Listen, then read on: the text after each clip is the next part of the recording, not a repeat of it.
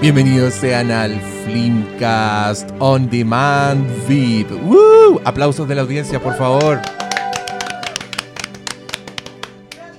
Se, se cumple nuestra palabra. Tuvimos una ganadora, en este caso, bien, bien, Eh. por fin, por fin una, una ganadora. Eh, se apersonó rápidamente, muy dispuesta, no puso ni un problema, no nos plantó la primera, la primera junta. Mazo palo. Así que agradecemos desde ya su compromiso y, y que nos haya comprado números también. Valentina, ¿cómo estás? Buenas noches, bienvenida a este humilde estudio. Hola, muchas gracias en verdad. Eh, nunca pensé que iba a ganar. La dura. Sí, eh, pero cuando compraba el número, eh, igual pensaba, si es que llegara a ganar, voy a elegir Sin lugar para los débiles. Las dos veces que compré números en la rifa. Así que eso, cuando me enteré que había ganado, tenía lista mi película, así que apenas me escribieron, ahí envié mi respuesta. Y yo debo decirte que cuando llegó tu respuesta y fue comunicada al grupo de WhatsApp, hubo algarabía, hubo felicidad. No sé si porque les Y gusta hubo- la película no, o hubo- porque estaban felices de que no fuera una weá una mierda. Hubo alivio. Igual estaba preocupada porque la verdad es que no conozco tanta gente que haya visto la película y mucha gente que la vio le carga porque la encuentran lenta, la encuentran fome y yo asumía que iba a tener aceptación por los podcasts que había escuchado eh, porque igual habían mencionado un poco la película cuando hablaban de Fargo en la serie pero ahí estaba la duda también así que tenía la idea de empezar a pensar en otra si es que realmente odiaba mucho la película. Oye, y cuéntame, ¿tú viste la serie Fargo? Llevo dos temporadas, me falta la tercera, tengo Ya. eso pendiente. ¿Y te gusta? Sí, la 1 me gustó mucho. Eh, yo creo que porque también me recuerda un poco a Sin lugar para los débiles. Caleta, vamos, Sí. a, entrar, vamos a entrar en ello. Un- bueno, buenas noches. eh, Nos sí, acompaña Cristian Briones, arroba guion bajo fílmico. Algún día cambiaré ese guion bajo. Te cagaron, tienen que comprarle No, culiao. es una, es una productora de Colombia, así, una cuestión Ah, así que, tiene como seis tweets en la historia. También puede hacer esa trampa. No, esa trampa no te conviene. Como poner una L mayúscula en vez de una I en fílmico. ¿Has cachado las que- Eh. como esas cuentas parodias Sí. que de repente te cagan y uno se las cree por un La- segundo porque, porque hacen ese truco? Lo odio. Eh, sí, pucha, justo. de- de- bueno, yo vi. La vi el fin de semana, No Country for Old Men, para repasarla, y me vi todos los documentales que venían. Hice de tarea. Ah, me Y- gusta. ¿Y sabéis qué? ¿Te acuerdas cuando comentábamos sobre. en la ter- cuando hicimos el podcast de la tercera de Fargo? ¿Ya? Y que hicimos una revisión muy de Noah Hawley y de su relación con eh, el el mundo de los Cohen. Hay una frase que hablan lo- en uno de los documentales que la usamos acá. No.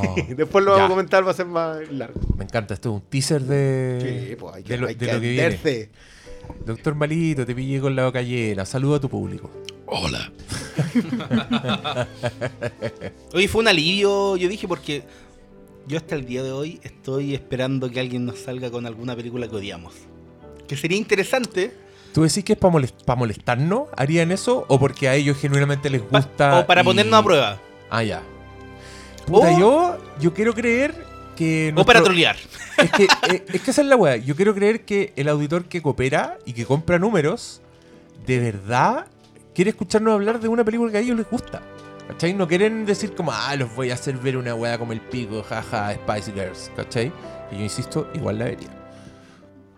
He visto cosas peores últimamente, así que. Así que yo tengo toda la fe y vamos a seguir haciendo rifas con este premio. Porque yo creo que este premio es, es bueno. Es entretenido para nosotros también. A mí Sí, me po. gusta que alguien nos diga, vean esta película. A mí me gusta porque nos hace repasar cosas que. O tenemos. O la habíamos olvidado. O las teníamos más o menos frescas. No me acuerdo que fue Ex Máquina con. Don- eh, fue Ex Máquina, Donnie Darko. Eh, Esa- One Flew esa Over es la the que- Cuckoo's ahí- con esa nos cagaron un poco. Como que Donnie Darko fue la que menos, la que menos nos gustó reverla. Recordaba ese capítulo, por eso también Sí. estaba como, oh, no vaya a ser que justo llego y odian la película. Pero igual con, lo- con lo- las pistas de Fargo nos tenían más o menos. Ahí, ahí va, a Sí. ser, va a ser incómodo si es una película que no nos gusta y la persona viene. Y le gusta. ¿Te cachai? ¿Te cachai? Viene uno de estos niños fans de Infinity War y nos hace ver Infinity War. Oh. Le estoy dando idea a los weones. No, voy, a, pero voy a cortar Hay reglas. Hay, no, pero sí hay reglas, po. Ya se habló de Infinity Ah, War. sí, es verdad. Si hay capítulo, ya no, no puede ser. Pero algún Es día nos decir, vamos a quedar no puede sin ser película. Man Ah, from ya. Earth. Tampoco, porque también hay capítulo. y ahí está. No vengan con que no existe, porque Existe. ahí Ahí está. está. el título. Ahí está. ¿Qué desafío tenemos para este fin de año? No, yo creo que este fin de año Sí, yo también. hagamos otra wea. Hagamos un. Hagamos el Festival de los Inocentes. Y con gente, y ahí, ahí ideamos actividades, porque si no, no. Cualquier wea que saca- sacamos ese día. Quizá el chiste es que hablamos en serio tres horas de una película. Y están los buenos ahí escuchando todo el rato esperando que sea mentira y no me es gusta, mentira. me gusta. ¿Tú escuchaste nuestros especiales de, del Día de los Eh, Inocentes? Hay sí, dos. Lo, lo empecé a escuchar. Y, y te diste cuenta al tiro. Sí, fue, fue rápido que me di cuenta. Así que hasta ¿Con, llegué. ¿Con cuál? ¿Con el segundo? Eh, creo que fue el primero. Que el primero fue el de Man from Earth. Ay, y te diste cuenta, dijiste, no, Sí. estos weones ni cagando la vieron. El último igual fue Ah. bueno. El El último, último todo- fue, el No, último no, fue con pega. El último, la clase que nos dio El último a mí, me, Sala. a mí me dolió, el último. Me dolió, había un momento que yo decía, no, esto no puede ser. No, tenía rabia. Es difícil hacer esa weá. Sí, pues. Eh, oye, perdón que te latíamos con estas cosas, pero prometimos la experiencia Flimcast y esta es la experiencia Flimcast. Incluye los 20 minutos. Así Para es. critique. Y ahora, y ahora van, porque yo tengo, lo siento, tengo que hacer esto. Yo sé que vamos a grabar un capítulo dedicado a el infiltrado del Ku Klux Klan, que en Así inglés es. no tengo chucha idea cómo se pronuncia ese título, porque es Black KK Klansman, pero debiera ser como Black K Klansman, porque ese técnicamente esa es la única letra que sobra. sí. Black K Klansman. Ah, Yo creo que gustó. Black, Black Clansman nomás. Black Klansman. Sí. Black así, le, así he escuchado que le han dicho. también otra opción. Sí, como que lo simplifican a Black Clansman. Así lo voy a decir yo, Black Klansman. Say hi. Eh, vamos a hacer un capítulo dedicado a esa película especialmente. Eh, vamos a hablar de otras películas más de Spike Lee. Vamos a tratar de hacer un panorama de su filmografía. Porque no vamos a ver todas las películas, pero cada uno de nosotros va a ver dos más, aparte de Black, Black Klansman. Les vamos a hacer justicia a un director que generalmente es vilipendiado. Yo, viendo Black Klansman, dije... ¿Sabéis qué? No estamos, no estamos apreciando a Spike Lee. No estamos no estamos aplaudiendo lo suficiente y todo porque es negro, no podemos ser tan racistas. O sea, ya. No, y no solo eso, de repente ya. Igual, igual tiene Old Era una Boy. broma. Igual tiene Old Boy. Pero sabéis que Old Boy yo. Pero no es mala. Claro, claro, No, si pero dentro de todo es el que no es contexto. la otra, sí. pues no es la otra, pero. Y tiene otras películas como que nadie envió. Eh, Red eh, Hook Summer se llama una. La- una de las últimas, Red Hook Summer, no me acuerdo cómo era el nombre. Hay varias de las últimas que. O Chiraki, yo no la vi. Ah, Chirac, bueno, Chirac se hizo cargo el pastor. Chirac, y yo también voy a Chirac. ¿Sí? ¿La serie y Yo la película? Voy a ver. No, pues la Chirac no tiene serie. La que Ah, tiene serie es She Game. Got, She Got Game. She Got, She Got tiene- Game? Sí. No, She, She's Gotta Give y He Got Game. Ah, ya, no Ya, sé, bueno, no la serie Lee. gotta- No, la película del loco es cara, ¿cómo se cara. llama? ¿La película qué? Del loco que embaraza muchas minas. Esa es Bueno, serie, cabros, yo les prometo que el capítulo de Spike Lee va a ser mucho más riguroso que esta weá de mierda que acabamos de escuchar, donde no se dio ni un puto título correcto de las películas. Nosotros mismos estamos diciendo, oye, no se valora Spike Lee lo suficiente. Y un minuto después hacemos el loco. Bueno, este no era la, la intención. Mi intención era recomendarles que vayan a ver esta película, vayan a ver El Infiltrado del Ku Klux Klan. Yo leí gente por ahí en Twitter que reclamaba más, que decía solo, llegó a muy pocas salas y weá. Yo sé, amigos, que ustedes quieren que un mayordomo con una bandeja les lleve la película a sus camitas, pero a veces hay que mover la raja. Yo se los digo Ya, con cariño, muevan la raja y vayan lejos, ¿qué importa? O sea, hay transporte público, igual se hace, igual, uno la Ya, hace. es- regiones yo lo entiendo. Igual es difícil cuando todo está en el sector oriente de la capital. Pues igual puede llegar. Weón, ¿cómo llegar al, Casta- al Casa Costanera? Yo todavía no sé cómo llegar a esa mierda. Ya, pero esa weá es súper caminable desde Providencia. es súper caminable desde, la costane- desde el costanera. Está Yo caminando en la 20 reina, minutos. tenía el metro al lado, ya compadre. Sí, o sea, yo fui a ver una película, siempre cuento esta weá, pero es verdad. Un día dije, miré una película que quería ver, El Aura, de Fabián Bielinski, protagonizada por Ricardo Darín, y en el único cine que estaba era en el cine de Puente Alto. Y por esa weá tenía que tomar dos micros. Me demoré dos horas en llegar a la weá. Y, y adivina qué hice, fui a ver El Aura Puente Alto, pues weón. Sí, ¿qué, más vaya a hacer? Es mucho mejor verla en el cine. Así que usted, usted, que en Twitter me dijo, Ay, pero es que está solo en el sector oriente. Ya, no hay excusa. Vaya a ver la weá. Mira, por último, yo te voy a dejar. Qué weón más mentiroso. No, pero mira, hagamos, ya, hagamos esa weá un día. Ustedes me escriben y vamos a hacer como un bus de acercamiento, pero va a ser mi auto nomás, entonces caben tres personas. Así que ojalá sea Los alguien que va con tres pueden ir al personas. cine. Sí, y ese día yo los llevo a la función del cine que escojan. Y sin entrada. A la vuelta, cuando salgan, porque dura dos horas y media, cuando salgan a una de la mañana Sean y estén ahí parados, ahí ni cagando, yo voy a estar durmiendo. Pero los llevo.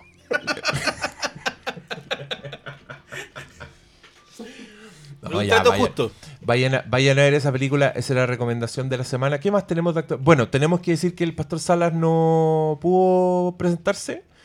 Él mismo dijo que se, se iba a personar. Me encanta usar ese verbo. Yo sé que es raro, pero hay que usarlo de vez en cuando. Él dijo que se iba a personar y después no pudo, pero tiene una excusa súper buena, hay que decirlo. Es buena la razón por la que no está acá. Eh, se entiende completamente. Así que, Pastor, te saludamos, te mandamos un abrazo a la distancia. Eres un grande y puta, la vida es una mierda a veces. Así que mucho ánimo para ti. Ya. eh, ahora, eh, metámonos. po. Creo que diste una excelente introducción con La vida es una mierda a veces. Sí, la vida es una mierda a veces. eh, no hay lugar para los débiles en la vida. Ni para los viejos. hagamos, Ya, ya, que- hagamos, hagámonos cargo del, del doble título que tiene esta película. Valentina, cuéntanos, ¿por qué escogiste esta película? Em, en verdad, pensándolo mucho, yo creo que esta es no solo de mis películas favoritas, sino mi película favorita. Yo creo que calzó porque la vi justo en un momento en el que estaba empezando a, a ver más películas, a ver más cine. Y yo me acuerdo cuando salió la noticia en el diario de que se iba a estrenar esta película en Chile. Igual era chica, tenía 14, 15 años. Y La cara se le, se, se le deformó a Cristian porque se acordó de la edad que tenía. No, yo estaba sacando cuentas y dije, ya, si tenía... sacando la cuenta de los años. Sí, y al mismo tiempo pensando, ¿yo qué edad tenía cuando fui a esta versión? Pero era, era para mayores de 14, ¿o ¿no? No tengo ni idea. Ah, La- tenía ganas de irla, a ver, de irla a ver al cine, eh, pero no tenía con quién ir a verla, la verdad. Como que había pensado en decirle a mi mamá. Por suerte no lo hice. No es una película para llevar a la mamá. Eh, Yo creo que sí, absolutamente. No, mi mamá me la habría tirado por la cabeza. no. Eh, y después vinieron los Oscars, ganó el premio a Mejor Película, pero siento que tampoco pesqué tanto el premio. Y tiempo después, cuando llegó al Blockbuster, porque en esa época aún existía el Blockbuster, eh, la arrendé y la vi. Y yo siento que no solo es impactante por el tema de la violencia que parte desde el minuto uno, sino que me gustó mucho que por más veces que la viera podía seguir dándole vueltas y seguir encontrándole más significado a la película. Y yo creo que en estos 11 años de, de la película y que la he visto hartas veces, ya no sé cuántas la he visto, eh, siempre he ido descubriendo cosas nuevas y he ido investigando un poco más para ver más de los significados. Y yo creo que no, no me canso de verla y por eso me gusta tanto. La raja. Es una súper buena introducción. Es una introducción sin spoilers. Que es para que, si usted no la ha visto, está en Netflix. Así que literalmente el mayordomo puede ir con bandeja hasta su propia cama. Así que no tiene excusa. Si no la ha visto, anímese, déle una oportunidad y, y deje esto en pausa hasta entonces. Si no, eh, yo creo que la discusión va a ser con Tuti. Pero igual es una spoiler, película que... que- si bien te la pueden spoilear, mm, desde el principio te están diciendo cómo va a terminar. ¿Es verdad? Sí. Es verdad. Eh, sí, pero igual hay gente sensible que dice, ah, no, no me digan nada. Pero. ¿cómo está comentando? A mí me pasó una vez. Yo Pero creo- ¿cómo están comentando una... El Padrino? Bueno, una weá de hace Sí, más de hace 40 poco. años. Y me alegaron, loco, por estar hablando del final del Padrino. Yo No. creo que... Yo una vez estaba en una clase de guion, estaba hablando de Kill Bill ¿Ya? y, y estaba hablando del final de Kill Bill y dije algo así como, y bueno, por eso que al final, y uno de los alumnos hace esta weá, se tapa el oído y dice, no, no, no, no, no, la, la, la, la, la, la. Y yo le dije, loco, estamos en una sala de clase. La película tiene cuatro años. Fuera de mi sala. y lo eché. Así que un saludo a ese weón que se, se fue de la sala por alegar por un spoiler de Kill Bill en una sala de clase. Si te interesa tanto verla y han pasado un tiempo considerable, no hay excusa. Además, es una sala de clases, por loco. Acá yo creo que igual nos acercamos a eso. Yo creo que con esta película vamos a hacer medio. Vamos a hacer profundito. Acá sacamos, sacamos la tril. Sí, hablemos, hablemos con, con- Vamos a ser con- subnazis, con- ¿no? Hablemos con conocimiento de causa. Seamos, seamos rigurosos. Tenemos un buen ejemplo porque yo debo decirles que Valentina tiene notas en este momento. Algo de ella. nunca visto. Nadie, ni uno de nosotros tiene notas. Y L- tiene la novela. Lo más cercano es cuando sí. hacemos el, el capítulo de, de los Oscars y tenemos los nominados. Ese es como lo máximo. Eso es la- sí, ahí tenemos. Apro- aprovechando los recursos. Eh, pero así que bacán, vamos a discutir completamente. Aunque yo creo que esta es una película que se beneficiaría si yo les dijera qué esperar.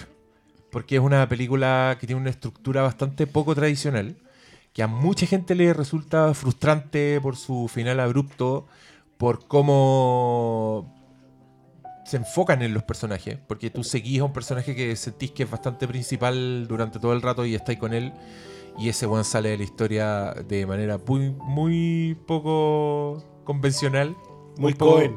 muy, muy poco ruidosa, y, y eso a mucha gente la, la desarma, y me incluyo. Yo la primera vez que vi la película, en verdad, cuando terminó, porque esta weá se termina, se va negro en una escena que no tiene nada de climática en superficie. Y yo, mi primer pensamiento fue, cagó la proyección de este cine culiado. Voy a tener que reclamar. Y inmediatamente sale el dirigida por... Y dije, ¿what? ¿Qué pasó? Y la tuve que masticar. Eh, de, to- de todo eso conversaremos ahora. Eh, Ustedes, ¿cuál era su relación con esta película? Mira, yo debo reconocer que la primera vez que la vi me gustó.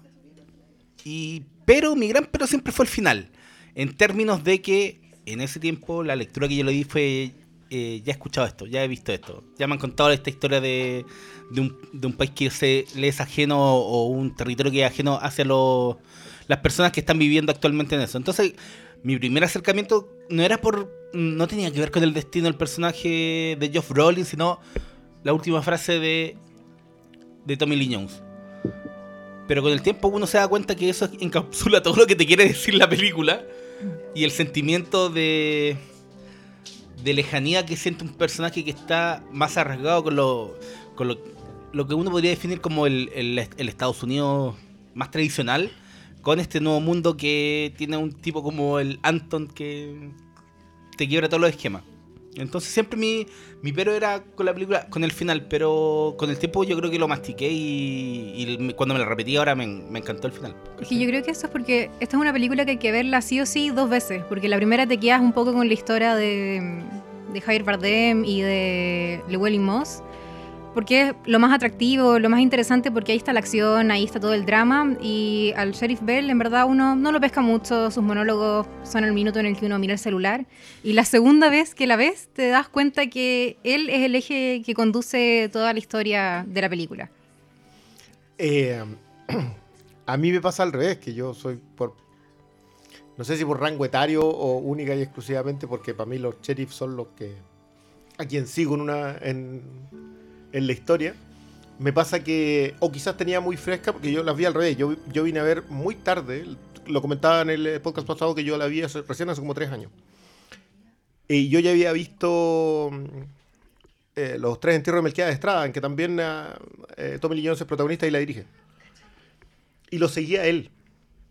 Entonces, me perturbaba un poco el personaje de Josh Brolin. O sea, como que sentía que era alguien que estaba ahí de secundario y me lo estaba mostrando y no, no, no, no me. eh, no me terminaba por cuajar. ¿Qué me pasa? Que. Nunca me fijé que los personajes no se conectan entre ellos. No, pues. Yo lo, lo vine a ver así como que antes de verla, de repasarla de nuevo, vi los documentales. Y en los documentales decían, es una persecución en que los, el que el cazador nunca encuentra la presa. Y recién cuando la vi de nuevo dije, claro que no, nunca, nunca están interactuando entre ellos. ¿cachai? Por eso también la salida del personaje de, de Josh Brolin es tan... te agarra de sopetón. Ahora, eh, nosotros utilizábamos una frase a propósito de lo que hace Noah Hawley, que era que Fargo, este mundo que, que recoge Hawley, es el bien versus el mal y la gente que está entre medio. Por eso lamentaba que no hubieses visto la tercera temporada, porque la tercera temporada es la gente que está entre medio. Mientras que la primera temporada de Fargo es eh, el mal, El mal, sí. la segunda es el bien, Eh, la tercera es esto otro. Y yo siento que No Country for Men es tal cual eso. Es el bien, el sheriff, es el mal, eh, eh, Anton, y es este personaje que está entre medio que, que es George Brolin. Y que, que tú sientes que es, es un tipo que lo que hace lo define más que... No, cómo hace lo que hace lo define más que lo que hace. Y esa cuestión es una cosa que te empieza a arrastrar, te empieza a arrastrar. Y, y le da peso a lo otro. Le da. Yo siento que acá el mal volvemos al tema de la constante. Esta idea de, de este demonio imparable, eh, implacable, que no, te, que no te deja más allá que, que el daño. Eh, y, y siento que eso, eso- por eso también me hacía tanto sentido el personaje de, de Tommy Lee Jones. Por esta idea de que no hay cabida para él, no hay cabida para el bien en este mundo. Perdón. Eh, ya veo por qué celebraste mi La vida es una mierda de hace un rato. Sí, Venía ahí, venía ahí con las pistolas cargadas. como, como dirían. Oye, esta es una película que, eh, como bien decía la amiga, el 2007, o sea, en el Oscar del 2008, la mejor película del año 2007. Puta que es complicada esa weá del Oscar, ¿eh? Eh, ganó mejor película, mejor director, mejor actor secundario, Secundario. Y mejor, Mejor, guion. sí, mejor mejor adaptación de guion. Eh, que creo que es la segunda vez que cuatro Óscares han sido ganados por la misma persona por una misma película. ¿Cachai? Porque estos huevones escribieron, dirigieron, produjeron y editaron la película. ¿Cachai? Y. Ah, no, nominaciones, porque edición no Ya. ganó. Ese año ganó Born Ultimate. Para que cachí. Edición. Sí. Y. Y, buena la fotografía perdió Roger Dickens también. Pues fue una de las Por- tantas derrotas de. Pero En, lo- en los documentales muestran a Dickens metido en la producción y yo lo miraba y decía, ¿cómo te han venido a robar? Ya, no, pero ese año perdió con un titán. Sí, sí, sí. Hay que reconocer. Perdió con. Eh, Be Blood. Ese, ese ganó mejor fotografía. Ganó eso y ganó actor, creo. Sí. Sí, po. no, Y- la fotografía, y- esa weá. Eh, No me acuerdo quién más ganó. No me acuerdo quién ganó música ese año.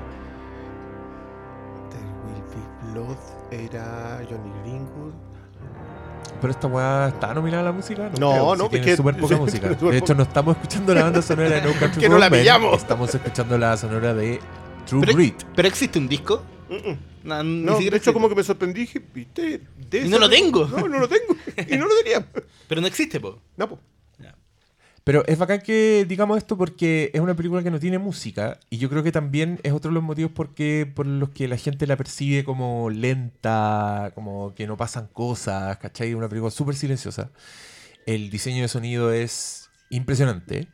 Tiene unas secuencias completas que se basan solo en el sonido. Y yo ahora viéndola también voy a ponerme mi camiseta de fan de los hermanos Cohen. Esta weá es un grandes éxitos de los hermanos Cohen. Mm. Es palpico. Eh, como, a uno como fan de los hermanos Cohen fue muy bacán que se ganara el Oscar, porque esta weá tiene cosas de Fargo, tiene cosas de Blood Simple, tiene cosas de Educando Arizona, así planos, calzados de Educando Arizona. Tiene una, una secuencia muy hermosa que es calcada de Miller's Crossing, que es cuando el weón en pleno tiroteo se sale por la ventana y se tira y se vuelve a meter al edificio. Esa weá es la escena más hermosa de Miller's Crossing. Y, y es donde yo siento que los Cohen dieron como un giro, dieron como un salto en sus películas, en que se volvieron mucho más metafísicos que antes. Pese a que los buenos hicieron Barton Fink, que es una película más metafísica que la chucha. Pero yo creo que aquí es donde los buenos se desbandan y donde lamentablemente me pierden un poco. Aquí ya es donde yo, alguna de las películas de los hermanos Cohen que hacen de aquí para adelante, yo ya siento que, oh no, estos buenos me la, me la ganaron. Que también me pasó con Paul Thomas Anderson. Hay un punto en que las películas de Paul Thomas Anderson ya siento que son demasiado grandes para mí, como que me quedan grandes.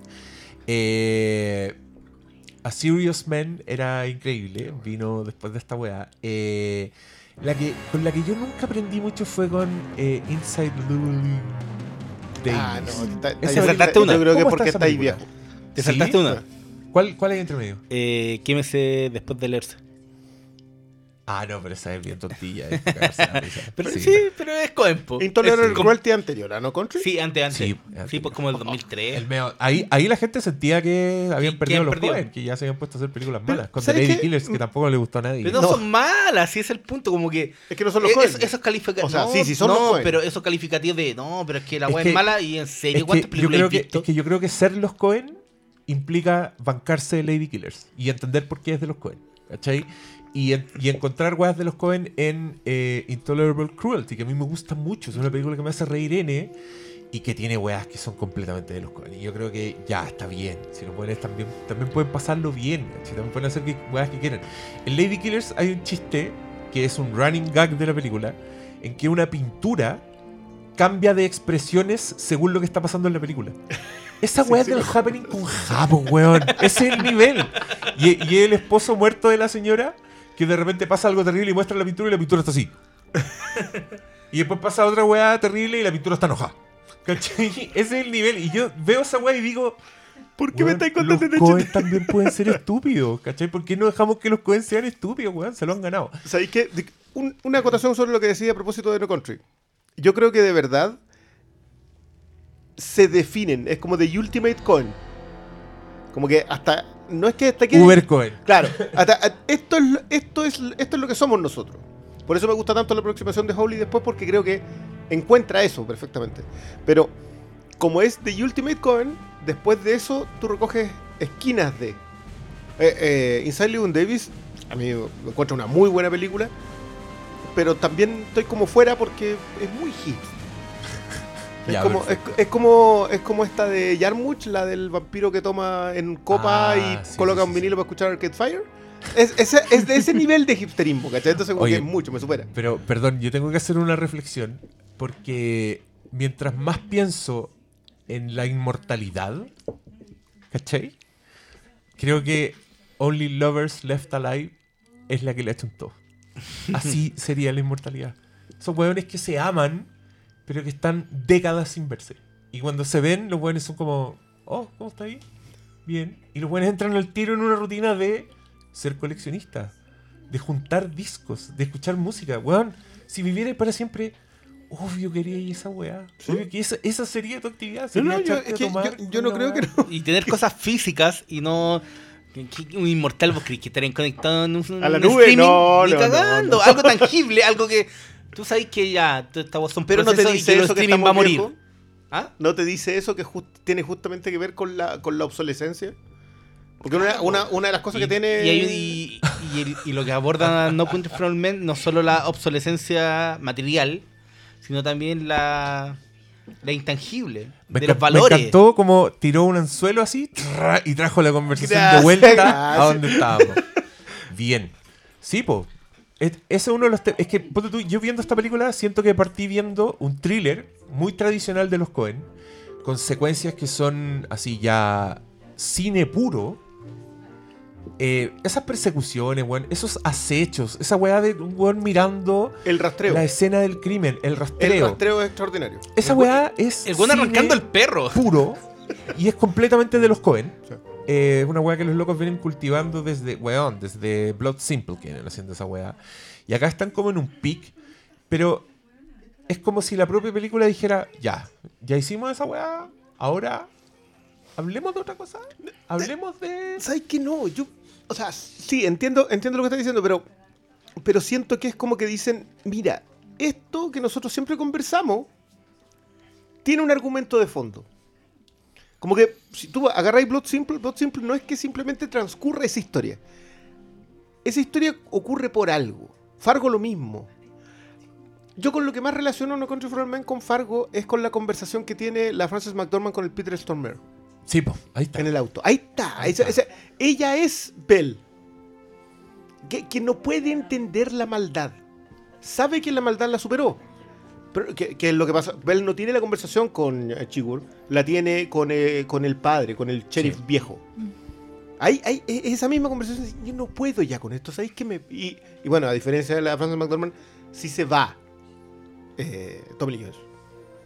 Se saca. o sea, que, que, que encuentro gloriosa la escena con la camisa. Sí, po. Eh, es, es fantástico porque sabes que me ganaron. Y se sienta ahí con otra camisa, ya no es el sheriff. ¿Cachai? Es verdad, porque, porque Fargo termina con la esperanza. Fargo termina con ella dándole un besito a Norm después de que el weón ganó el concurso de la pintura en la estampilla. Oh, la weá buena. Y ella con guatita. Sí, po. es hermoso. Es decir, pues, la- nada simboliza más la esperanza que eso. Y acá, nada. Viejos, todos. Oye, yo aquí quiero reclamar porque yo esta weá la vi en Netflix. Y cuando llega esta película y llega a su fin, con ese corte a negro, uno de los cortes a negros más drásticos. Aparece en la cine. promoción.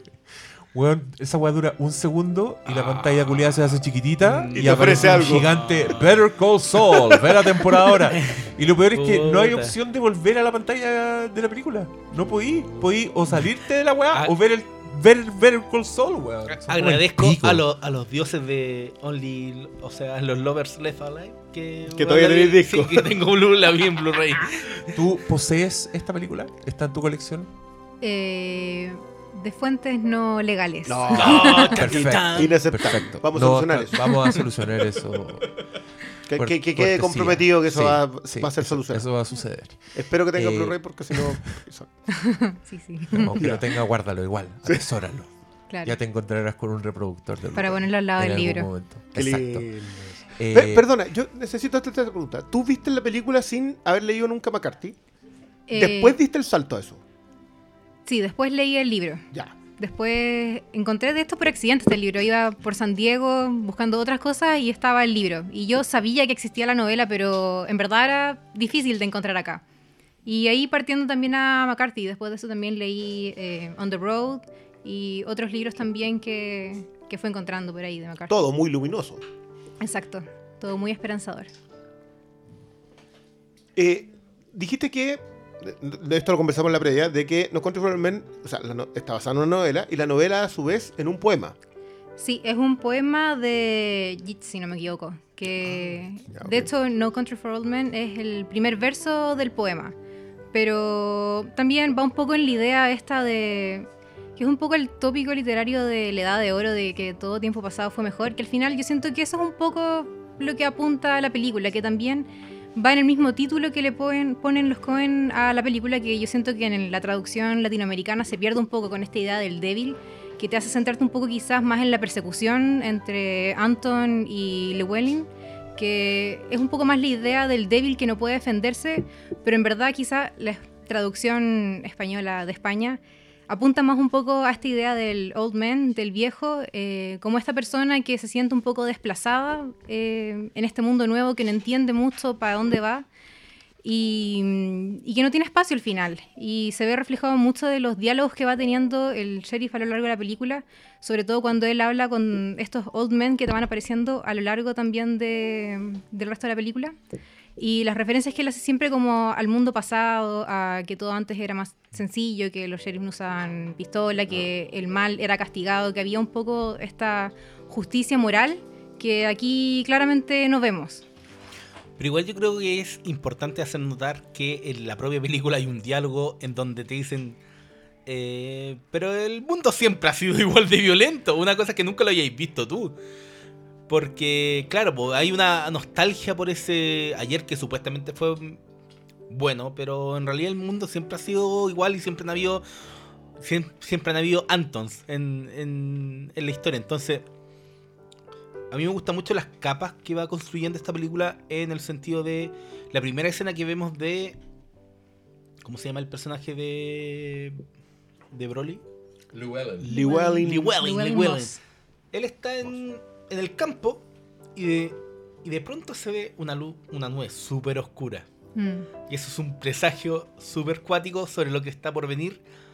Y es una nube negra que se acerca y no, se puede detener, no se desvía, se acerca, se acerca y es el, el presagio de lo que está por venir. Qué chulo. porque- y la forma en que eso se construye con el mismo relato en donde una sola decisión que hubiera sido diferente habría cambiado todo. Si él no hubiera ido a entregar el, el bidón con agua, ahí estaría disfrutando de los millones.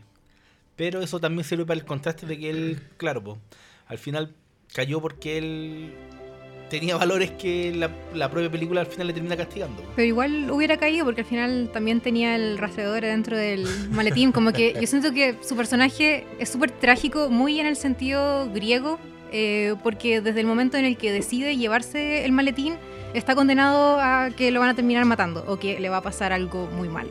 Incluso antes, en el momento en que, en que lo encuentra, o sea, en el que se encuentra con la escena. Ya Mm. de ahí es una... eh, se abre el camino y lo, y lo sigue caminando, independiente de que no quiera, o sea, entró ya. Son las nubes negras que ya lo atraparon. Sí, es algo que, es algo que los Cohen manejan muy bien. O sea, alguien una vez me decía que, el- que, que para él las películas de los Cohen era gente tonta tomando decisiones tontas. Y yo discrepaba mucho con eso. Porque yo sentía que era que no era necesariamente. Claro, había gente que cometía tonteras, hacía tonteras. Tú y las películas de los Cohen, y hay gente que hace tonteras. Pero no son cosas tan distintas de los que. No me acuerdo, es es este guionista famoso que dice que el carácter se define por las decisiones de las personas eh, en situaciones de presión. Sí. Eso revela el carácter. Eh, re- revela el carácter. Entonces, los Cohen lo que hacen es colocan situaciones de presión, que no lo parecen, pero sí lo son, y muestran cómo te quiebras en relación a eso. Entonces, claro, tú sigues acá a Bell, por ejemplo, y Bell es un tipo de carácter, tanto que en situaciones extremas es poco lo que le pasa, es poco lo que se quiebra. Se lleva la, la mano al cinto dos veces en toda Te voy a estar esperando atrás. Cuando le preguntas, ¿va, a entrar? ¿Va a sacar el arma? No, te estar esperando atrás. Nada más, no necesita. Claro, es esa, es esa que, que algo que después hace el, que después tomaría eh, Howley con el personaje de Patrick Wilson en, eh, la segunda de Fargo. Eh, pero vo- volviendo a lo que decía a propósito de esta idea de la, de la, de la tragedia griega, para mí. Mira, me, me pasa con esto que si tú revisas las listas de los western de las últimas décadas, eh, que el, el neo-western o el, west- el, el western más moderno dicen que está No Country for Men en las primeras siempre. Está con Proposition y dos otras cosas más. Y cuando revisas las cosas del nuevo noir, también aparece No Country for Men. Y a mí me parece que en la idea del western crepuscular, en esta idea de se acabó, que el progreso te aplastó, eh, No Country for Men debe ser la última al respecto. Eh, quizás Hell or High Water es la única que, que- puede entrar ahí en esa misma categoría, porque también hablan de lo mismo. En el caso de Hell or High Water cuenta la historia de los, forajidos, eh, y No Country for Men cuenta la historia de estos tres tipos de personajes que siempre interactuaron. Eh, y es un noir por el personaje Chigul. O sea, Anton, Anton le genera el noir porque es tan implacable que es una fuerza que sí o sí va a llegar hasta el final y no importa lo que tú descubras entre medio sobre él, porque en realidad es un personaje que no que está definido por lo que hace y por cómo hace lo que hace, pero no está definido por no sabemos ni siquiera de dónde viene Chigul. Yo creo que eso es como lo más interesante del personaje, que recién como a la hora de película llegamos a saber siquiera cómo se llama. Y solo nos vamos construyendo un poco una idea de cómo es él a través de sus mismos actos. Por ejemplo, el que le dé un poco como de asco la sangre y esté constantemente revisándose los zapatos, que se saca los calcetines, que cierra la cortina cuando mata al mexicano. Como a partir de esos pequeños detalles que uno tiene que estar muy concentrado para poder verlos, uno empieza a entender quién es él como personaje. Si no te quedas solamente con la idea de este personaje, igual es aterrador totalmente. Em, pero que no, no tiene un fondo y tampoco es necesario conocer su historia, de dónde vino, quién lo contrató, que en la novela se aborda un poco más ese detalle, pero acá no es necesario, se construye solo el personaje con los actos que él solamente va haciendo. Sí, sé que igual para mí, una de las cosas que para mí no es asco lo que él tiene. Él es un desnaturalizado, no es deshumanizado. El- el- lo que es la sangre es un recordatorio de algo que existió. Él no está ni ahí con nada. él solo cumple la palabra y ahí está la escena de la moneda, que para mí es lo que mejor lo define. Uno de esos momentos icónicos del cine en las últimas dos décadas, la moneda. La creo moneda y después se replica con la escena de, de la esposa. Yo, yo le di en mi palabra a quién, a tu esposo. Y la tengo que cumplir porque eso es. Darle una oportunidad. Es que él se siente como una fuerza de la naturaleza, casi como representando un poco la figura del destino y que mm, él llega y tiene que cumplir su palabra y hacer regir un poco este mal que él encarna. Es que igual como todos los western, igual tiene como un arraigo de cine japonés, entonces también está esta idea del hombre con código, del shogun, del, del tipo que ¿Tú crees que este weón no vale nada o, o que es un, un maldito que no tiene código y el tipo tiene un código? Es un código retorcido, es un pero código está. retorcido, pero existe. Él, él, él no te da, te da la oportunidad de salvarte con la moneda. O te, da, te dio la oportunidad de vivir, pero tu marido eh, eh, decidió por ti, ¿cachai? Claro, es que ¿sabéis qué tiene que ver con, con cómo estos personajes están arraigados al destino? O sea, sí o sí el bien se va a extinguir. Va a ser superado. Eh, sí o sí, eh, cuando empezó a caminar el camino el personaje lo iba a terminar ahí, donde lo termina. Y sí o sí, el mal iba a avanzar. Entonces, como sea, por eso es tan bueno lo de la moneda con el, con el dependiente. Y, y yo encuentro brillante el cierre con, eh, con eh, la Kelly McDonald, que a, a- a quien no se le reconoce eh, ser una escocesa de así, pero que habla William y acá hace de tejana, así como si nada. no, no se le, Nada, no se le nota a los Brave. No, para nada. o sea, Ah, ella hace la voz de Sí, po, eh, Merita. sí, po, sí. es la princesa de Brave. Pero es la, pero es la polola de Renton. Claro, sí, po, la la polola de colegiala de Renton. olvídate, en Boardwalk Empire también hace una irlandesa así, pero de tomo y lomo. Y nada, un idioma que no, no entendí. Ella también era Peter Pan en la película de Johnny Depp. Ah, ya. Que se trata de Finding Neverland. J.M. Barry. Mm. Sí, porque se supone que en- en- cada vez que se representa a Peter Pan en teatro tiene que ser una mujer, la actriz. Y en la obra de la película, ella era Peter Pan. Muy bien. Ahí tienen, ahí tienen una wea que nadie le importa. No tiene nada que ver con nada. ¿Sabes qué? A mí me gustaría hablar de eso sobre el personaje de Woody Harrelson. Oye, espérate, es que yo quiero Pero Dame, dame un segundito, Dale, porque cuando tú empezaste a hablar de la construcción del personaje de Anton Chigurh, yo quiero decir que esa weá en esta película en verdad es un placer. Porque como los huevones te están revelando constantemente cómo son estos personajes, yo la weá en verdad lo encuentro hipnótico. Es como, creo que es una película que es, es difícil en el sentido de que en verdad tenéis que estar atento para ver esas weas, ¿cachai? Porque esas weas no... No te, las, no te las subrayan, no tiene música, ¿cachai? La weá, la gente habla con acento. Eh, tiene, tiene el humor de los Cohen, pero está muy esparcido en la película, como muy a lo lejos. Los, los mariachis, ese tipo de weas, como que tú te reís, ¿cachai? Como que soltáis un poco la atención un rato. Pero ponte tú, el personaje de, de es fascinante por eso, porque tú ese weón lo vería y. Bueno, yo ese weón lo vería leyendo el diario, porque el weón para leer el diario debe hacer una weá más rara que la chucha, ¿cachai? Porque el weón va, camina. Tiene ese look ya de entrada. El weón como una dedicación, como un... Bueno, es un depredador, ¿cachai? Por eso, eso encuentro que Noah Hawley le sacó Mm. demasiado bien el molde a estos Sí. personajes y el weón como que lo está produciendo en masa, así como ya, le gustó en Chigurh, ahora tienen otro. ¡Boom! Lorn, y se llama Lorn Malvo, concha tu madre. Ya, y quieren otro, ya, ahí está. ¡Boom! Listo, ahora un negro culiado que habla como poético, ¿cachai? Y acá, Anton Chigurh es un weón que, además es Javier Bardem, que el weón, yo, yo siempre he encontrado que ese weón es más creepy que la chucha. Ese weón tiene cara de destripador, weón. En verdad, yo me acuerdo que en, en su momento, como en la época de, no sé, pues, de Almo- cuando hacía películas con Almodóvar, yo, yo tenía amigas que lo encontraban mino. Y cuando yo escuché esa weá, yo decía, me estáis hueveando. ¿Cómo hace? Si este weón es mino, también es minado el tila, weón. Así, No, pero en los 90 igual había un, un dejo con lo que era fue su carrera con Vigas Luna. Con Vigas Luna. Con Ahí- ahí hue- era- era huevos de cachero, oro. Yo, no, a- pero yo a- siempre lo encontré. yo a de Bardem lo conocí con esa película, con Huevos de Oro. Con huevo de oro, ya. Que para mí vale más por Maribel Verdú.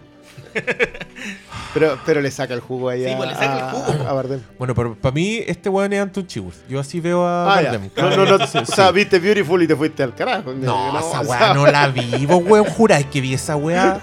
Javier Bardem y Alejandro González. No. No, ahí, Ni weón cagando. de hoyo. Me demoré como dos años en ver Mother, weón, por la misma weá, porque sale este weón ahí. Pero bueno, en esta película, cuando el weón está ahorcando al policía en la primera que, escena, weón. que es la O sea, con eso abres. O sea, abres con una con una estrangulada con esposa que tú ¿Y que, qué anda que con un corte de arteria, güey. ¿Y corta anda con un-. ¿Y qué anda con una weá pa- que tira... Que lo usa en la segunda escena, que es la del viejo. Sí, po. A ver, Mm. aquí. A ver, quédese tranquilito. ¡Pam! Después de esa escena, No, y ahí, Forma de y ahí- y ahí te volvís loco, porque después empezáis con weas como ponte tú. Eh, cómo el weón es capaz de curarse sus propias heridas, Mm. cómo es capaz de, de, Y mantener el, el anonimato. de weón, sacarse los zapatos para caminar y después darse cuenta que el otro weón lo está sapeando por, por la luz debajo de la, de, de la puerta y romper la ampolleta, weón. Esa secuencia es palpico. Yo, para mí, ese es el clímax de la película. Por eso me costó tanto seguirla, porque después de eso yo estaba como.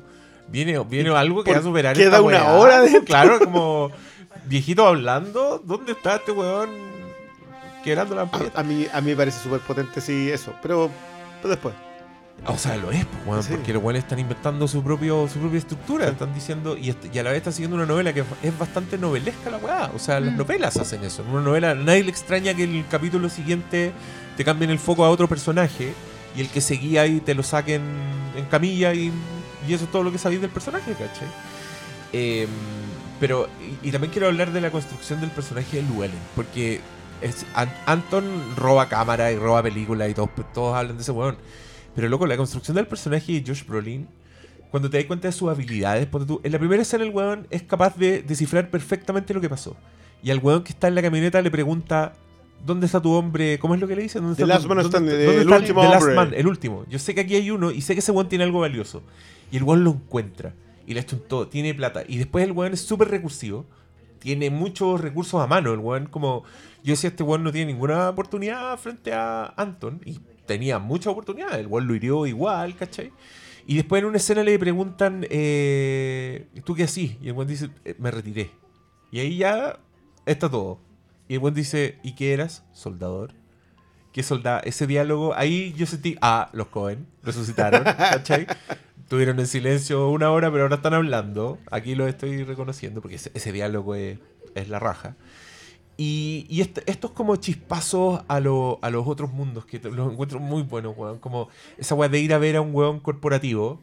Otra weá que sacó no, Howley Howley, sí. perfectamente bien. Mm. Como de- en- metido en la ciudad, en un edificio, hay un weón mafioso que está operando. Y tienen este diálogo que también es tan rico y que es tan misterioso esta weá del weón que cuando se está yendo, loco, me di cuenta que falta un piso.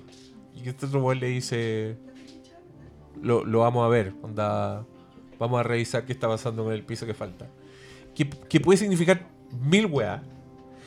Em, entre ellas, por ejemplo, que sea que esté en un piso 13 y que no tenga el. Mm. que hagan esa típica wea del Sí. 13 le ponen el 14.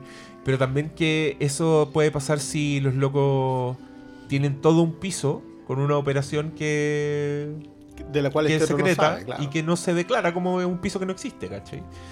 Eh, pero todo eso en ese intercambio, ¿cachai? Cuando el weón se va, sal- cuando el se va yendo de la oficina. Cuando, que, lo- a- que ahí hacen una weá que es muy cohen también, que cuando un personaje se va y le tira como una, una última línea, como una línea de salida a otro personaje, siempre el contraplano es la cámara alejándose de esa persona. Esa weá la hacen, creo que la Sí. hacen en todas sus películas. Y es muy bonita de ver. Eh, ya, eso, ahora puedes hablar del personaje. Del personaje Es que a mí ese es un personaje que siento que queda fuera, porque obviamente los otros tres son tan potentes. Eh, incluso el de la Kelly McDonald también es un muy buen un personaje que ayuda a definir lo otro. Pero el de Que, Woody Harrelson- hoy, día, que, que hoy día leí una weá que es el único personaje que cambia en la historia. Es el de ella. el de ella. Ella cambia Ella para hacer que otra cambia, cosa, claro. ¿cachai? Claro. Sí, no es constante como, bueno, es que, es que tampoco no alcanza a hacerlo Brolin.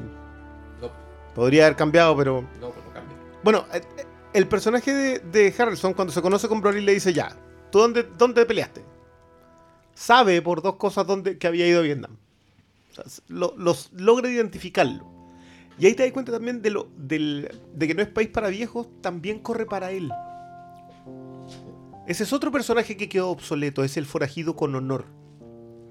Que no tiene por qué matar a nadie más que al que le encargaron. En cambio, eh, Bardem es un psicópata, él es una fuerza de la naturaleza que pasa nomás. No importa si es que entre medio van mujeres, niños, un viejo que le tocó, tuvo la mala suerte de andar. No. Entonces, y, y ese es un personaje que encuentro brillante que dure tan poco entre medio. Es un personaje que empieza a la. Como a la hora de a la- película, a la hora de película y dura 40 minutos más. Sale como en tres escenas casi y él de cierta forma funciona un poco como un narrador porque es el que más datos te aporta de la historia de cada uno de los personajes. Él es el que te da el nombre de Anton, es el que le saca un poco la historia del background a Llewellyn y con eso tú puedes empezar a armar un poco la historia, ves un poco a este dueño de esta mafia de narcos, también con eso empiezas a entender por qué al final está pasando todo. ¿Cómo, cómo funcionan los... Que, que ahí yo tengo un tema, yo estoy casi seguro que alguien ya debe haberlo hecho, pero todo este tema con Fargo, con la idea de los que, que viene de los Wells Fargo de la, del, del oeste, alguien ya tiene que haber hecho la cronología de dónde funciona cada película de los Coen. Y yo estoy seguro, porque eh, era una cuestión que yo no me di cuenta, pero eh, transcurre a principios de los 80. En el 80 exactamente. En el 80 sí. exactamente. Entonces, que es para tratar de marcar, todavía no está, no está Riga, ¿eh? ¿cachai? O sea, hay, hay, hay una forma de ver el mundo que todavía no es presente en Texas. Pero ya está la violencia de las drogas en la frontera.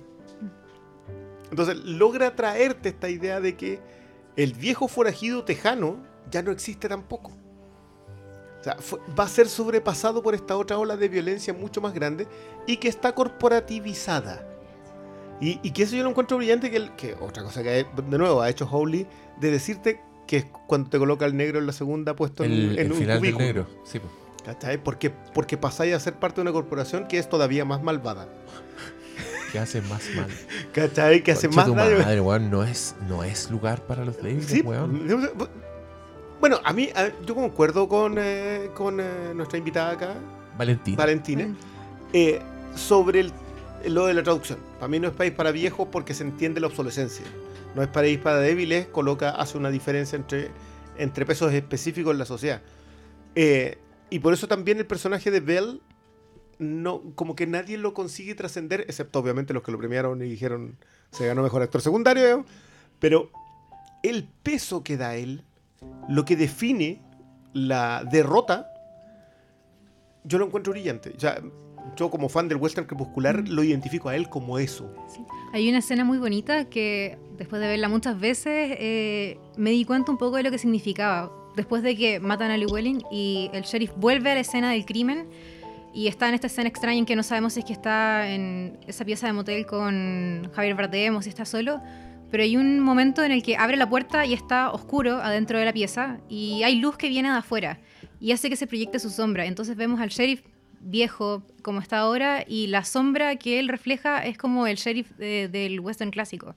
Y ahí está un poco la diferencia entre este hombre del, del western antiguo, del mundo clásico, y que ya no tiene lugar con este tipo de mal que, que está llegando y que no tiene dónde agarrarse. Y él, de hecho, muchas veces en la película él menciona que no se quiere meter tanto, porque de hecho él nunca está tan metido en esta persecución, porque tampoco entiende cómo funciona esta dinámica en que el mal no es siempre castigado y el que es bueno no necesariamente es tan bueno.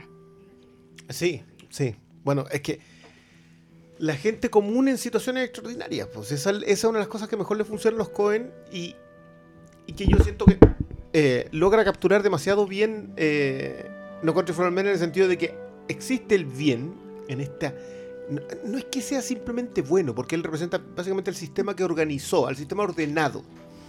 Y es, y es el orden, pero Bardem no es el caos.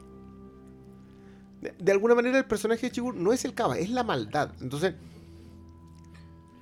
el, el de las dicotomías es el personaje de Brolin. Él es el que toma decisiones que pueden ser consideradas buenas o malas.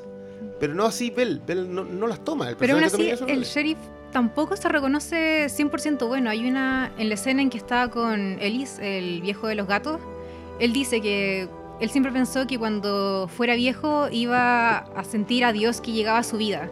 Y que no había pasado y que sentía que en verdad no podía culpar a Dios porque él al final no era tan bueno ni había cumplido tan bien como su, su misión. Por eso el orden, más, Mm. que, más que el bien. Sí.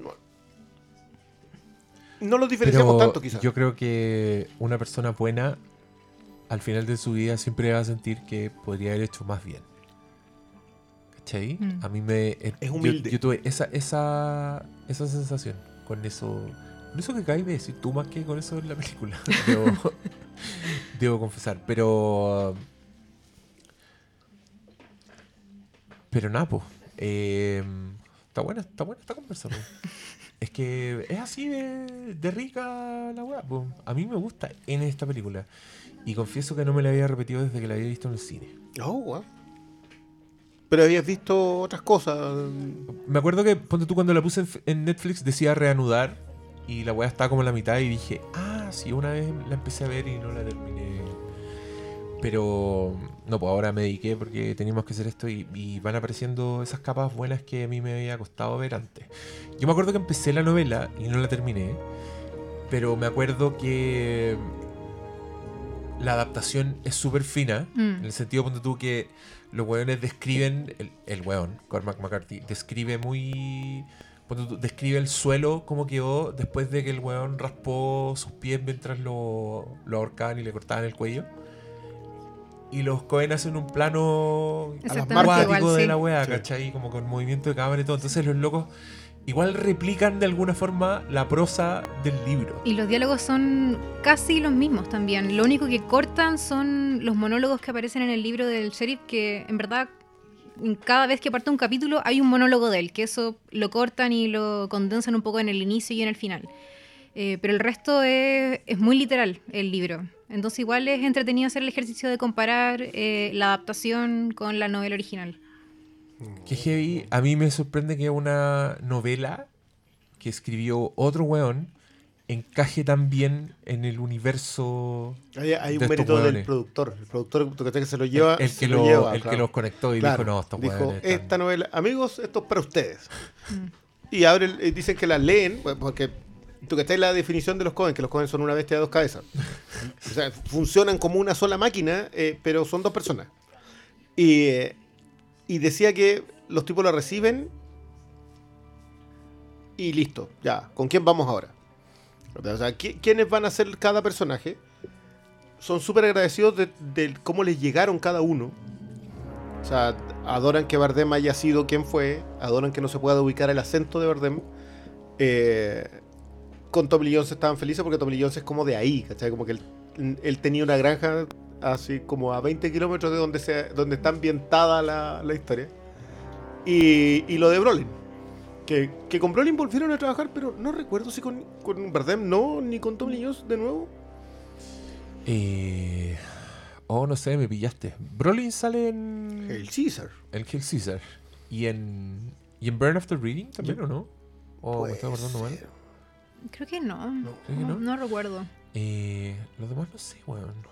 No, porque con Bardem, con Bardem no sé. Y aparte, de hecho, Bardem también dice que llega casi de milagros. A él, según yo, le pidieron y él no Sí. quería al principio porque sentía que en verdad él no estaba de acuerdo como con la violencia de la historia y también él decía como yo no sé hablar bien inglés, no tengo nada que hacer acá, pero al final también su acento extraño, eh, medio exótico, es lo que crea un poco una capa más en el personaje, sí, Claro. que no sabes de dónde viene tampoco.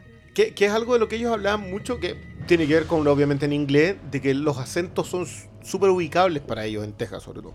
Entonces, la gracia de Anton es que nadie sabía de dónde venía, hasta ni qué lo que era. Mm. Oye, hay un, hay un trivia súper bueno que dice que Josh Brolin estaba haciendo Grindhouse cuando apareció el- la posibilidad de ser Moss y que luego le pidió a Robert Rodríguez una cámara para grabar su una audición y mandarla y que terminó dirigiéndolo Tarantino con una de las cámaras que estaban usando para la weá y aquí dice que cuando los Cohen vieron la cinta su comentario fue que les encantó la iluminación. ¿Será verdad? Ojalá. Ahora, yo, Ojalá. yo, no, la- yo no sé cómo diablos llegó No, ahí. porque querían a McConnell. Ledger para ese rol.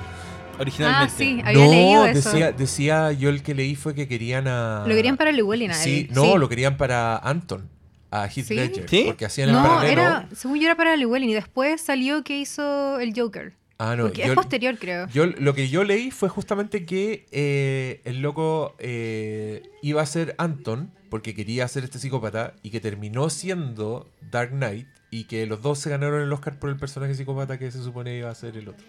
¿Cachai? O sea, Javier Bardem no iba a ser el Joker, pero se entiende la correlación, ¿no? Eso, eso lo leí yo. Si fue César Romero. ¿Cómo sabes? Eh, ¿qué, qué, qué más? ¿Qué más Yo, mira, yo quiero recomendar un, un video que hay en YouTube que se llama eh, No Country for All Men no subestima a la audiencia. Eh, y que cuando lo vi hay una... Estoy hablando de debe ser en los 3, 4 primeros minutos. hay una frase muy buena en que dice que Andrew Stanton da una fórmula para cuando tú no quieres, o sea, quieres tratar mejor a tu audiencia, que es que tú no le dices que es 4. Tú le dices es 2 más 2. ¿Cachai? Y, y yo dije, oh, qué buena. Y, y creo que es algo que sí te funciona, y por eso lo que tú hablas que tiene que estar muy comprometido con la película. Porque si tú no estás ahí, no estás entendiendo cosas. No sé, pues cuando mm, Chigur mira el- la, la entrada de la, de la toma de ventilación. Mm, sí. tienes que estar atento al detalle cuando lo, lo que hablabas tú de la bombilla, de la de la bombilla, de la ampolleta. Tienes que ver la ampolleta para saber que el otro no lo está persiguiendo. Eh, detalles chicos, son cuestiones como con los props de, mm, de efectos especiales. Eh, explotar el auto detrás porque Mm. pretenden mantener tu anonimato. Eh, que el disparo le pegue en la pierna, pero en realidad atraviese y, y golpee justo la camioneta. Eh, todos detallitos chiquititos que se van sumando porque tú tienes respeto suficiente por tu audiencia, que, que se comprometa a lo que estás viendo. Y con el mismo final también. Yo creo que la gente no, no le toma tanto el peso porque no se ponen a pensar un poco el significado de los mismos sueños que pone el sheriff y cómo al final esos son el resumen de lo que fue toda la película. No sé si se acuerdan cuáles eran los sueños que, que mencionaba el sheriff. Eran dos. Uno, los dos estaban eh, en que estaba él con su papá y él es mayor que su papá. Es realmente el old man, eh, comparado con su papá que era este sheriff clásico del western.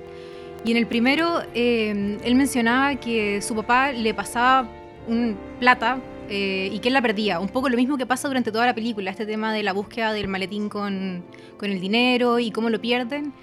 Y el segundo sueño es él con el papá montando a caballo muy al estilo más clásico del western y, y el papá sigue adelante y él ve que va con una luz como hacia el infinito eh, y resume un poco la idea que al final a pesar de que él está en este mundo oscuro que describe en el sueño está la luz de que hubo algún tiempo pasado que sirve para tener un poco de esperanza eh, dentro de este mal tan caótico. Y el esto mismo que él diga que mm, y desperté, como la última frase de la película, también te lleva un poco a la idea de que mm, hay dos opciones, o estás metido en este sueño medio idealista en que hay bondad en el mundo y que todo lo anterior fue mejor y que lo de ahora es terrible, em, o te haces cargo de la realidad y tratas de avanzar, que es lo mismo que le dice el personaje de Elisa al sheriff, em, que toda- en todas las épocas han habido cosas malas, que esto no es nada nuevo y que uno solamente tiene que avanzar. Yo, yo siento que, que una de las gracias del western crepuscular es decirte que la gente confunde un poco el western crepuscular como la idea de que pasó tu tiempo y de lo que, que lo que te termina por sepultar es el tiempo. Y en realidad el western crepuscular habla mucho sobre eh, la idea del progreso, de una era capitalista que simplemente aplastó eh, el que ejercía la ley, que, era- que- que siempre estaba personificado en el sheriff. Y que después recoge el noir. El noir es muy hija del, del, del western en ese sentido porque lo recoge en este personaje que es incapaz de seguir adelante sin resolver el caso, sin hacer justicia. Eh, y, y por eso yo siento que, que no son dos géneros que están tan lejanos. Y que le funciona también a los Cohen eh, unirlos en, en, eh, en No Country for Men. Pero yo siento que acá el progreso es mucho más turbio. O sea, en, en Hell or High Water, por ejemplo, que, que- que creo que es probablemente la más comparable con esta, eh, el progreso está representado en las torres de petróleo y en los bancos. O sea, son, son perversos porque son explotadores, pero no son perversos en el sentido de que son asesinos. En cambio, Chigur es asesino. La corporación que dirige este otro tipo que termina, que termina con un balazo en el cuello, eh, son asesinos. Entonces, creo que este progreso es mucho más pernicioso en lo que hacen en No Country for Men que lo que hacen en, muchas otras películas y en el western crepuscular en general. Y, creo que es, muy bueno lo que dices a propósito de, que él ve esperanza en otro lado. Como que, no puede entender que en este mundo pueda haber algo. Siente que el bueno o, a quien él está protegiendo, el personaje de Lewell, no es. ha tomado malas decisiones. lo sigue cuidando como si fuera un niño. Sea, tomaste malas decisiones, cometiste errores, pero, pero podemos solucionarlo. Que en realidad no, porque nunca lo ve para solucionarlo. Esa, eso es la grande gracia que sea en persecución. Porque él no sabe lo que hizo. O sea, de- en el proceso de investigar, eh, logra dilucidar lo que hizo eh, Llewellyn, pero no, no lo conoce a Llewellyn Mm. lo define a través de sus actos nomás. Eh, y, y- y siento que el, que el personaje de Bell es como, como una especie de superviviente. Hay todo un tema también con el lugar en donde, en donde transcurre este, Mm. este Texas árido, Fronterizo. fronterizo, to- todo muy, muy de superviviente. Entonces, claro, el que Tommy Lee Jones hubiese llegado hasta ahí es porque siempre pudo sobrevivir, tuvo las armas para hacerlo. Y está viendo una nueva generación que no las tiene y que se enfrenta a este, a este otro mal, a este, a este progreso pernicioso y, y ya no hay nada que hacer. O sea, hay que irse para la casa nomás. Es entretenido que este corporativismo también, que, que es un poco el mal que hay en la película, llegue incluso a hacer algo que es un poco chistoso con los mismos iconos del western, porque al final, por ejemplo, Llewellyn va a una tienda, como una gran tienda, a comprarse su ropa de vaquero. Cuando él vuelve de México con vestido con la bata del, del médico, Del- eh, se arma de nuevo como personaje eh, y hay una escena que sale después él de, esos medios matorrales con el maletín, eh, después de comprar un poco las botas y comprar el atuendo de vaquero. Entonces pasa por muchos detalles esta, este quiebre un poco de lo que es el western que va a todos los niveles de la película finalmente. El mismo hecho que el malo, por ejemplo, eh, sea totalmente opuesto a lo que es un villano clásico del western porque de partida usa una escopeta eh, con silenciador eh, que rompe todo, todo el estereotipo que podría ser del villano del western. Va de vestido diferente, no usa el sombrero de vaquero tampoco. Ahí yo creo que Es el único. Es el único, sí, que solamente tiene el peinado chistoso. Que en los documentales veía que fue una idea de la. de él con la peluquera de la película. Arman esto, se lo presentan y los Cohen se matan de la risa así como, ya, pero qué onda. Pero se dan cuenta que eso mismo lo hace más tenebroso. Y lo hace más icónico, sí. Entonces dicen, ya se queda. Y, y- y se lo dejaron, pero fue así como. Eh, y el, el, eh, el documental es muy bueno lo- el tema de ella. Todo el, eh, el aparataje de definirlos a través de la ropa. La secuencia de las botas es precisa. Yo la encuentro súper precisa para definirte de que ellos quieren seguir anclados en un momento. O sea, yo quiero seguir siendo eso. Y en ese proceso de querer seguir siendo eso, te van a igual a, a atrapar. O sea, quedarse estático en algún punto de la historia te va a pasar el resto por encima. O te adaptas o mueres. eh, Mm. y, y- y no, y no alcanzan. Bell se retira. No se pudo adaptar y, y va a morir en, en su ley, digamos, pero, pero también fuera de este, de este mundo. Ah, Por algo él no es país para los viejos. o sea, no es. No termina siendo súper trascendente el título. Ya, ¿qué más? Malito.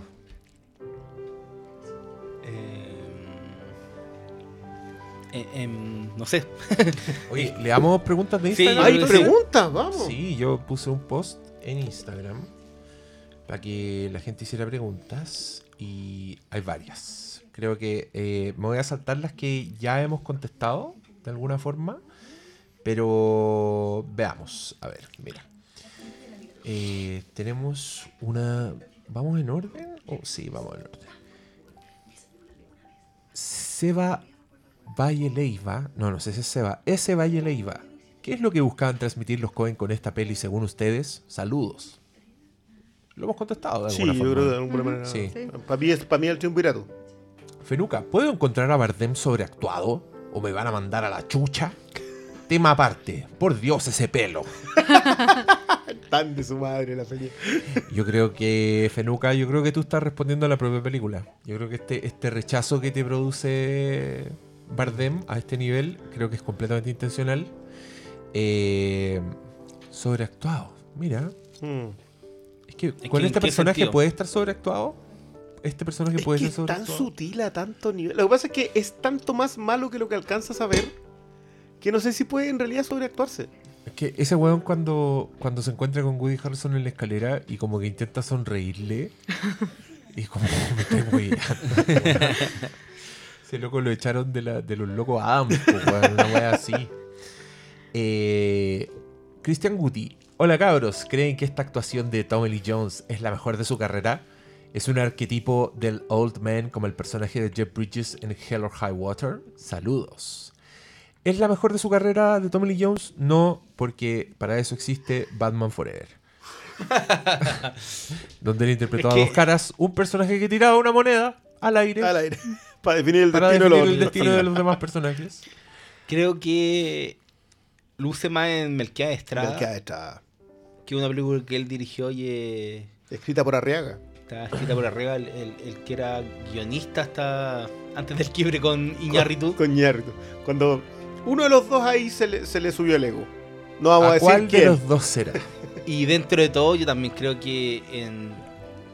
En ¿El fugitivo? El ¿Fugitivo? fugitivo está Le- excelente. Gracias, qué bien. Ahí se ganó el Oscar. está-. Sí, pues se ganó Es el que, Oscar. es que y, no, creo que y no el- es gratuito. Y no es pero- gratuito. no, es que sabéis que yo creo que son personajes súper relacionados. Tiene que ver con, con quién es Tommy Lee Jones. Sí. Eh, es Bell, Bell es un personaje preciso para él. Pero weón, si es, el es, es hasta el weón de Men in Black, es Tommy Jones. Sí. El weón que está entrenando a su reemplazante. Sí, pero yo igual concuerdo que para mí es Melquiades Estrada. Vean Melquiades Mira, Estrada. buena. Eh, Esa película, ¿cachai? Que yo me acuerdo que haber pescado el DVD en un videoclub que cuando existían videoclubs, Mira, lo tomé, qué grande lo recuerdo. vi y vaya. Vaya. Una gran historia. al hecho, canasto. yo- yo Igual- igual está súper eh, Está está en súper YouTube completa, si la buscan, porque Oye, es difícil pero- de encontrar. Ojo que creo que sí es el arquetipo del Old Man de Jeff Bridges de Hell or High Water. Ah, no, yo siento que es más prepotente el, el- es, es más, mira, ¿El Jeff Bridges? esto va a ser una hermosa tarea para la casa. Eh, Tommy Lee Jones es James Stewart, mientras Jeff Bridges es John Wayne. Háganle caso al Briones. Anin Sakura dice: ¿Qué referencias en la película y qué otras referencian a No Country for Old Men aparte de los Simpsons? No, no entiendo esta pregunta. ¿Qué Estará hablando. referencias en la película y qué otras referencian a. Ah, ya, si tiene referencias a otras películas y algunas que hagan O referencia sea, a No Country for tiene momentos muy Cohen. Entonces, como. Sí, yo, yo ya dije, te- un, es medio grande éxito de los Cohen, eh, hasta en detalles. Por ejemplo, el, el maletín de la plata, el mismo maletín de Fargo. Mm. Ese tipo de cosas de pequeñez Mm. eh, aparecen. Que es un No, y- que te lo encargo. Pero al mismo tiempo es una po. película tan única que cuando la referencian es generalmente en parodia. Hay una película de esa epic movie, mierda movie, no me acuerdo Sí, cuál de todas, pues donde sale el loco, sale un Javier Bardem. Entonces como, más allá de la parodia, nunca he visto, no sé, no me suena como algo, una Yo, referencia. yo creo que es súper difícil de partida porque lo, lo que, lo que comentábamos es un, es un western crepuscular que emparenta con el noir. Y es súper difícil, si no es... O sea, es western crepuscular neo-noir. Que, que, Es que sí, no es fácil de encasillar. No, en pues, eso, eh, Esa de es hecho, y una película de los hermanos sí. Eh, ¿Por qué el final de esta película se siente tan anticlimático? Bueno, ya dijimos por qué. po. Es abrupto. Bueno, eh, al, el crítico que yo leo hacía una, un paralelo súper gracioso que decía que esta weá era, era jugar sucio en la película, era un golpe bajo, porque está bien que sea el final de la novela, porque decía que cuando tú estás leyendo una novela tú sabes que se está terminando. Entonces te preparáis psicológicamente. Ah, te quedan pocas páginas. Sabéis que estáis en la última página, ya sabéis que es el final, pero acá el weón dice, y entonces desperté.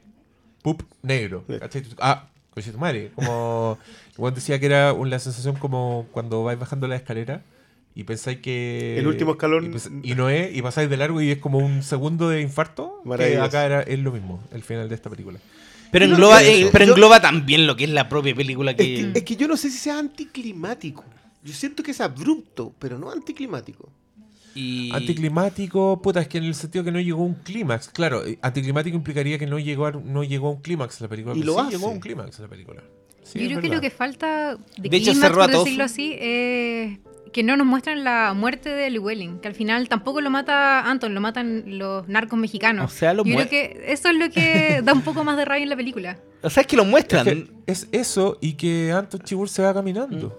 También. ¿Cachai? Y también, o sea, no veis resoluciones propiamente tales así de las resoluciones clásicas. Porque... O sea, está la resolución de que el, el, Sí, el son sheriff dejó de, dejó, dejó de ser sheriff. Ahí tenéis la más importante de todas. Oye, no le. no- yo quiero. Eh, Oye, malo. me acabo de acordar de un detalle que creo que sí le da esperanza a esta película. Esperanza. en- Esperanza, ya. de la que. Ah, ya de la que dijimos que no había. ¿Sabes para dónde voy? Sí. ¿Para dónde voy? Kelly McDonald. No, ¿No? no. Voy con los cabros. Cuando Llewyn, Llewellyn, le pide ayuda a unos buenos que van pasando. Que son unos Cabros chicos, los veinteañeros. panquetas. Son Ah, unos veinteañeros. Sí. Eh, que uno es el bueno de la película, que está muy destruido. Les dice, eh, te doy mucha plata por la chaqueta. ¿Cuánto eran? Como 500 dólares. 500 dólares, te doy Sí. 500 dólares por la chaqueta. Y los buenos como que la piensan y dicen, ya, la plata primero. Y el weón se está muriendo. Eh, y después el otro weón le dice tu cerveza. Y el weón le dice, ¿cuánto me hay a mí por la cerveza? Y como que el otro weón le pega un codazo, ya, pasa la cerveza. Contrasten esa escena con la escena de Anton Chigurh después del choque, cuando aparecen dos, dos pendejos que son más chicos que los anteriores, que uno de ellos de hecho es Caleb, eh, el pendejo de ¿Sí, Jones? Billboards. Sí. uno de los de la bicicleta de ese weón. Y, y el loco le dice, señor, eh, un hueso, se le está haciendo un hueso en el brazo. y él le dice, tu camisa, dámela. Te doy plata. Y el weón saca plata. Y el loco le pasa la camisa y le dice, señor, no, no me dé plata. Y el otro weón le dice, acepta la plata. Y el weón le dice, weón, puedo ayudar a una persona. ¿Cachai? Yo veo esperanza. En, en ese paralelo. Pero igual después se escenas. pelean la plata. Sí, es verdad. Cagó Pero sí. Eh, eh, y ojo que igual está la diferencia de dónde están. Uno está en la parte ruda y el otro está en el sur. No, pero los otros están en la frontera, po. Sí, por la parte ruda. ¿Qué, qué parte ruda es esa frontera pasada caminando? Como Tenía que convencer a un weón en una caseta. Y los buenos iban a carretear a México. Sí, iban a Qué carretera buena a la México, escena cruzaban de la la, noche. de la caseta. Del viejo weón. Puta que Esa, esa es lo otro. Es una de estas películas que tiene una cantidad de escenas icónicas que tú decís, son escenas súper chicas. La de la moneda es extraordinaria, la compra de los zapatos es magnífica. Entonces, son puras escenas chicas. La persecución cuando salen los. Cuando sale la 4x4 y se mete en la carretera y va a ver en- todas cositas. Escenas que durarán menos de un minuto. No, el amanecer, weón. El amanecer con esas camionetas que aparecen con los focos y que lo empiezan a seguir al weón. Y que parecen unos monstruos en la noche, no. Na- nada que hacer. Eh, J. y Noguera pregunta. Qué buena. No, no es pregunta, es una exclamación. Qué buena elección la de la ganadora. Eso es para ti. Flores mí. para ti. Flores para mí. Nico Iturra, el film. Eh, el concepto de asesino psicópata de los Cohen es casi sacado de la definición de psicópata que podría entregar un libro. Pero en esta película logran darle un matiz, un matiz particular con herramientas simples y no a través del diálogo, sino que, por ejemplo, como el compresor de aire. Claramente Hawley toma el concepto y lo replica con Lord Malvo y sus cintas o capacidad para engañar. Nunca importa la historia del villano, no es necesario contarla, basta con mirarlo. Desarrollo de personajes con muy pocos elementos. Mi Turra no quería preguntar nada, No, solo quería quería- hablar. Pero nos comentó. Está bien, nos parece. Pero sí hemos dicho que razón. Howley recoge sí, los completamente. Qué bueno, qué buenos villanos, weón. Yo no me cansaría. Bueno, es que no puedo evitarlo, me desconcentra porque estos weones están celebrando un gol. No estamos celebrando un gol. ¿Qué están celebrando? El paso a la a cuartos de final. Ya. ¡Vamos, pero chileno! Que nunca se cuestione el compromiso de estos huevones que están aquí cuando Dos- lo- lo dos único que seguidos, quieren quiero es decirlo. Sí, Puta, espérate. mala weá. Ahí tenemos la weá, Sí. No, pero Es que vos cachai que es mala weá porque yo no sé esa weá. No, sí lo sé. Entonces, sí lo mala sé, wea. por, por eso no importa. Eh, Valentina tampoco cachó que había un partido. No, no tenía ni idea. No le importaba. Somos Menos dos de ese contra dos. equipo. Somos dos contra dos. No, no es país para viejos. Oh. Eh, Borislav, película que si bien le falta un bueno con todas las de la ley, aunque no lo necesita, sin lugar para los débiles representa un malo que es virtualmente la personificación del mal. Si hay bueno, pues Borislav. Hay de hecho, hay, Hay muchas varios. víctimas que son buenas. Desde el viejo que para ayudar Mm. y le llega el Oh, tunazo en la cabeza. Todos la los. Y, hospitalarios. y no solo eso, y el, y el viejo confiado hasta el final porque no se imagina el nivel de mal que se topó. Y, el, el- el Anton le dice, Pero a en serio muévete, cuestionamos a Bell. No, por No, pero te. Pero es, es como. Igual es cuática esa escena cuando se. Le, le recuerda, no, yo lo vi el tanto de noviembre del del 78 y el, era, era como una sociedad de asesinos que se cachaban todo. Era como un submundo que nunca nos tantean tanto, pero No, la, la corporación yo lo cuento aparte, me refiero a, a Tommy Lee Jones. Yo puedo entender que él no se percibe como el completamente bueno, pero lo es. O sea, tiene matices, pero sigue siendo Es que- la encarnación un poco del personaje bueno de la película. Es que yo creo que como todo personaje que está de repente con el estigma de religioso, nunca se va a sentir lo suficientemente bueno para lo que puede ser. Pero que no se sienta digno no implica que no sea el bien. Sí, po. De hecho, creo que es. Y que no sé si no se siente digno. Él dice que no ha hecho- él siempre puede hacer lo suficiente más. Es que mientras más se enfrenta a este mal implacable, menos digno va a ser porque menos oportunidades tiene de vencerlo. O sea, su única opción es quedar incólume en su forma de actuar, que es lo que hace finalmente al retirarse. Si no, hay tampoco una indignidad en el retiro. Yo, yo, yo siento que, que el no es país para viejos está súper bien definido en ese concepto. No es la, la, ese Estados Unidos o, ese, o este mundo. eh, no le puede pertenecer a esa gente. Eh, que, que- creo que nos sacamos incluso de ahí. Igual yo creo que sabéis que eso puede ser una razones por las cuales la gente encuentra como que es muy pesada la película. Porque demuestra un mundo muy despiadado. Y como que la gente no, no- no quiere siempre ver eso. Sí. Oye, eh, Martín Gesa pregunta: ¿Cómo creen que fue Llewellyn durante sus tours por Vietnam? Solo podemos especular. Yo creo que fue igual que en la película.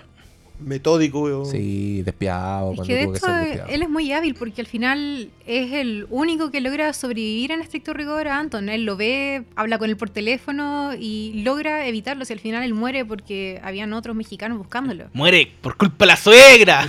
Sí, Sí, po. esa es la verdad. Sí, muere por la, culpa, por la culpa de la suegra. Vieja sicona, weón. Viejo sicona. Pero, pero ojo esa que, buena- que lo esa advierte loca- antes. Esa loca hizo una carrera como vieja culiada. en serio, sale, es la vieja culiada de Fargo, de Donnie Darko. Era la de Ah. Sparkle Motion, la que reclamaba todo. Eh, pero a mí el que- la que me gusta es la señora que le dice, la, no, me, no me acuerdo si era como la del motel o de los trailers. La de los trailers. Lo de los trailers. Que le dice que No le está dar trabajando. información. Está trabajando. Y el otro No- le dice, ¿dónde, ¿Dónde? está? ¿Dónde ¿Está trabaja? ¿Dónde trabaja? No le puedo decir eso. ¿Dónde trabaja? No le voy a decir. ya, señora. Muy bien. Señora, mírenle la cara a ese degenerado. weón. Oye, Days Jules pregunta: 10 años después me senté a verla, otra vez y obra maestra, de lo mejor del siglo. Ahora, había visto recién la tercera temporada de Fargo y no pude evitar comparar. La implacable fuerza del mal, la voz de la justicia y el tipo que está entre medio de ambas. ¿Creen que Noah Hawley, al hacer su obra, bebe más de esta película que de la propia Fargo? Saludos, cabros. No. Es que son lo mismo. Sí. Una, una tiene nieve y la otra tiene. Las dos son de Cactus. sobrevivienta, de sobreviviente. Y eh, en estricto rigor lo que pasa con, con eh, No Country for Men, que es Fargo. Que es la serie, es, es el destilado de los Cohen. Así Sí, que no. el grande éxito. Saludos, cabros. Eh, ¿Qué pasa, Matías? Dice, ya, pero esto, ¿cómo afecta There Will Be Blood? Ese era un palo pa' malo.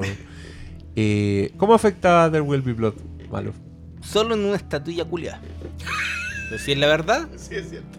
solo en una estatuilla culiada que en realidad no importa. ¿Serán las tres, esa y Mulholland Drive, ¿De la década? del, del O siglo? sea, del siglo, sí. O sea, yo tengo mi favorita. No, yo, yo tengo Pero- otra que sumaría mucho, que es muy posterior, digamos, pero. ¿Cuál? Es Ya, que ya, está aquí y se, y se- se- se entusiasma. Ah, ¿Cuál? ya. Ah, pero esa, esa es de otro siglo, po. No, pues. No, po, ¿No? del mismo Ah, siglo. ¿verdad? Del mismo siglo. Ah, obvio que está, pues, weón. ¿Cómo no va a estar? ¿Viste? ¿Viste? ¿Cómo va a estar, weón? Saca la weá de There Will Be Blood, weón. Deja Mad Max. No, eso fue una broma. Pero obvio que está, Sí, po, po. weón. Ah, Ah, ta, ta, ta. Ya. En otras noticias, el agua moja. ¿Cuál sería la quinta? No sé, ahí habría que pensarla más. Pero. O, o no. O no habría que pensarla tanto. Deja pensar. Obvio que se nos está olvidando una. Sí, pero está- a ver, por, por si se perdieron en el libro de la conversación, de las, las cinco mejores de este siglo, eh, No Country for Old Men, sin orden. Mulholland Drive, eh, There Will Be Blood, Mad Max Fury Road, y queda espacio para una sola. Zodiac. ¡Oh! Desgraciado. Igual es entretenido que No Country for Old Men y There Will, There Will Be Blood eh, se filmaran al mismo tiempo y tan cerca. eh, Y está lleno como de, de trivias de que hubo días que no pudieron filmar los Coven porque eh, estaban Ah, porque haciendo había ese- una nube. Eso, había una negra. nube de una explosión que habían hecho y Sí. que por eso tuvieron que parar las grabaciones. Porque estaban La muy cerca, estaban como a Mira, 40 La kilómetros. zorra, el otro weón quemando ahí el petróleo y el otro.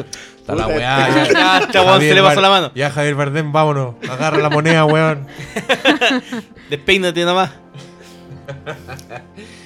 Y James P. Wack dice: Solo pido que taladren a todo ritmo con los westerns. Yo ya dejé tarea. Quería agregar al. Ah, ya, dejó tarea. Ah, sí, pues dejaste tarea. Dejé tarea. Reyes dice: Obvio que harán el comparativo con Fargo de Noah Hawley. Así que nada, saludos. Le hecho todo. Muy bien. Piolotron, ¿consideran esta película entre las tres mejores de los Cohen? Si no, fundamente su respuesta. Chucha, las tres mejores de los Cohen. No, ni cagando. No me podéis pedir tres mejores de los Cohen.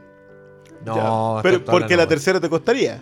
Porque, no, porque No. porque se me ocurre seis. Es para que, arriba, al tiro. es que, sí, pues en términos mejores yo siempre voy... ¿Cuáles son las que a mí me gustaron más? Y por ejemplo a mí me gusta más eh, Barton Fink que esta, ¿cachai?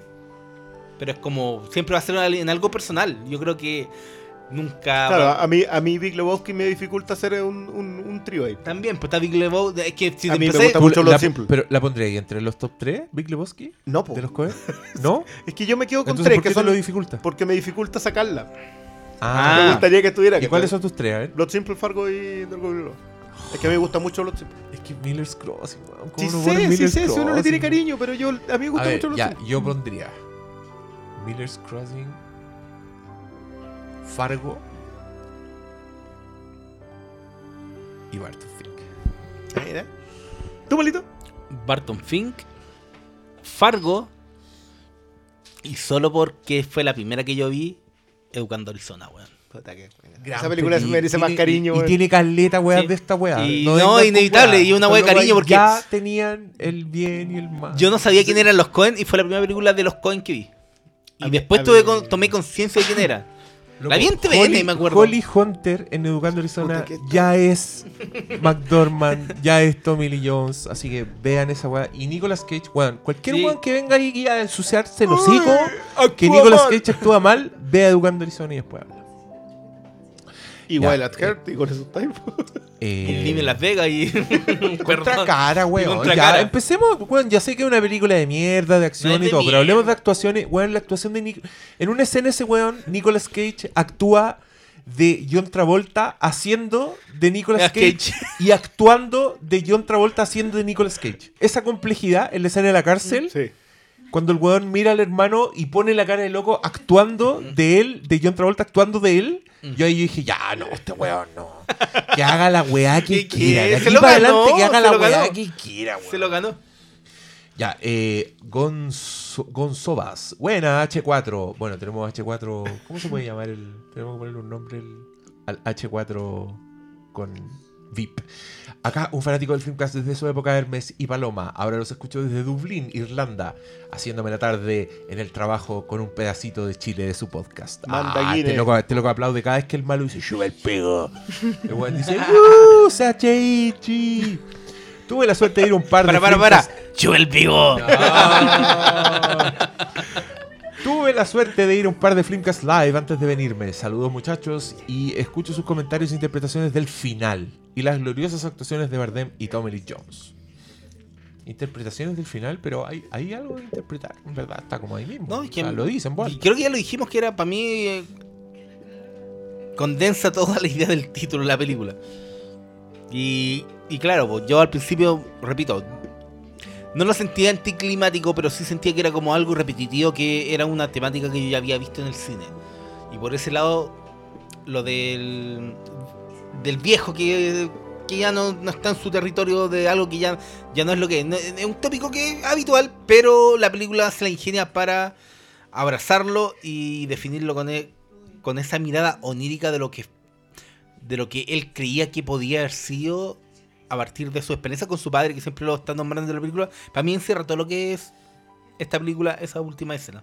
Aparte que es un muy buen cierre pensando en cómo parte con el monólogo en el que empieza a contar la historia del papá, cómo eran los sheriff antes, y cuando cuenta la historia de este niño que él va a su ejecución porque había matado y violado a una niña, no recuerdo bien, y no me acuerdo si está más descrito en el libro o en la película, pero él dice que él ve el mal en los ojos de ese niño, y es un poco un presagio a lo que va a ser el personaje de Anton. A quien nunca ve. Aquí nunca ve que, pero que tiene ese encuentro, weón, que, que yo encuentro la raja, porque es, Que- que es el quiebre, cuando él decide ya no ser lo que era. el cuando se topa, cuando el weón, porque yo en esa escena, bueno, el otro loco le dice a Tommy Lee Jones, este weón volvió a la escena del Mm. crimen. ¿Qué clase de, cómo te defendís contra un weón que vuelve a la escena del crimen? Y ahí Tommy Lee Jones dice, voy a ir a la escena del crimen. Y el weón llega y yo creo que Sabe. el weón percibe. el- No, él sabe. No, yo sí. creo que lo percibe. Sí, o sea, es yo como una siento- weá- hay una cuestión súper metafísica en esa es escena. completamente. ¿Y mm, por qué empezamos a hablar de esto? Se me, se me fue la onda. Por la escena Por del el final. final. sí. Ah, por el final, por el final. Sí, igual es entretenido que el único, entre comillas, momento que en verdad es una sucesión de escenas en las que los tres calzan es en la escena en que están sentados al frente de la tele en el tráiler. Sí. Que todos están sentados en el mismo Sí. lugar mirando la misma tele. Es como el único punto metafísico de la película en que realmente están conectados y se ve mucho esta relación como de la casa entre todos ellos. ¿Qué están viendo? Ella estaba viendo una película antigua y el- los otros estaban viendo la tele apagada. Y se ven, ven su reflejo. Entonces Tommy Lee Jones dice algo como que está viendo lo que él vio.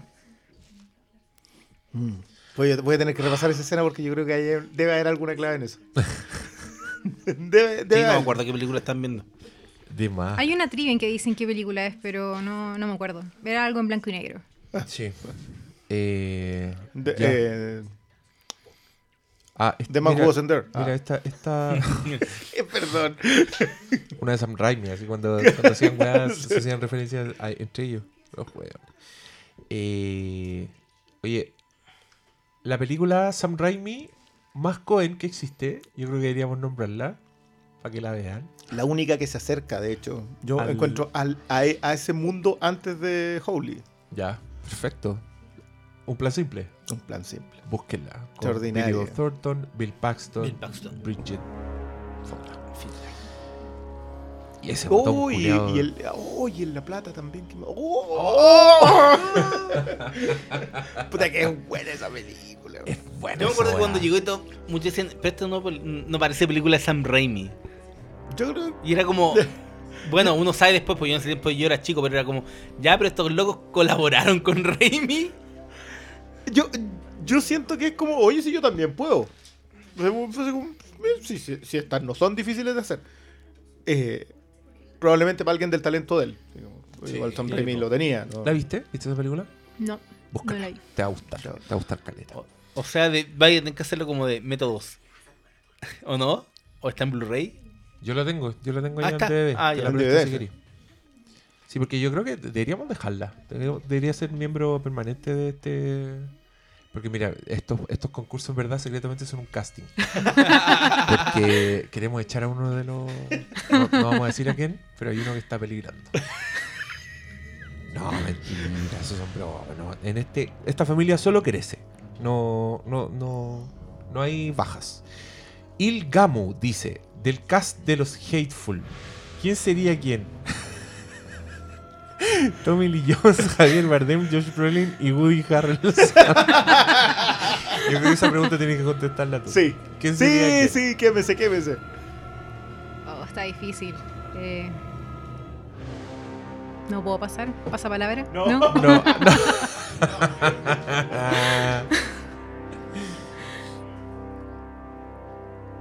Yo creo que el, el pastor está claro quién es. El pastor Sala. ¿No? ¿No está claro? Para mí está clarísimo. Pastor Sala es, es el sheriff, po. ¿Sí? Eh, Sí, pues el viejo, monologando. el Es monólogo es del el principio, bien, Es la bondad. ¿Y quién es, quién es Anton acá entonces? Yo creo que hay uno que va a decir yo soy Anton, pero en verdad él cree que es Anton. Porque Anton es el Briones. Si no me creen, escuchen el capítulo de Black Mirror.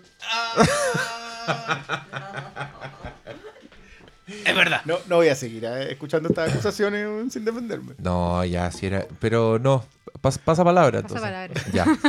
Pero concuerdo con lo del pastor. sí, Es lo único está, claro, eso está claro. Sí. Eso está claro. Eh, ya, pues. ¿Se acabó entonces esto? Chucha, yo mismo dije No dejen los celulares, los celulares ahí. no toquen los implementos y lo, y lo primero que hice fue dejar el teléfono arriba del cable. Eh, nada, pues, palabra al cierre, ¿no? Pues sí, igual ya llevamos harto rato. Cuando hablamos de una sola película y no mezclamos tanto los temas, igual estamos. Ya nos pasamos de esa duración, así que está todo bien. Eh, ¿Qué te pareció? ¿Cómo lo usaste?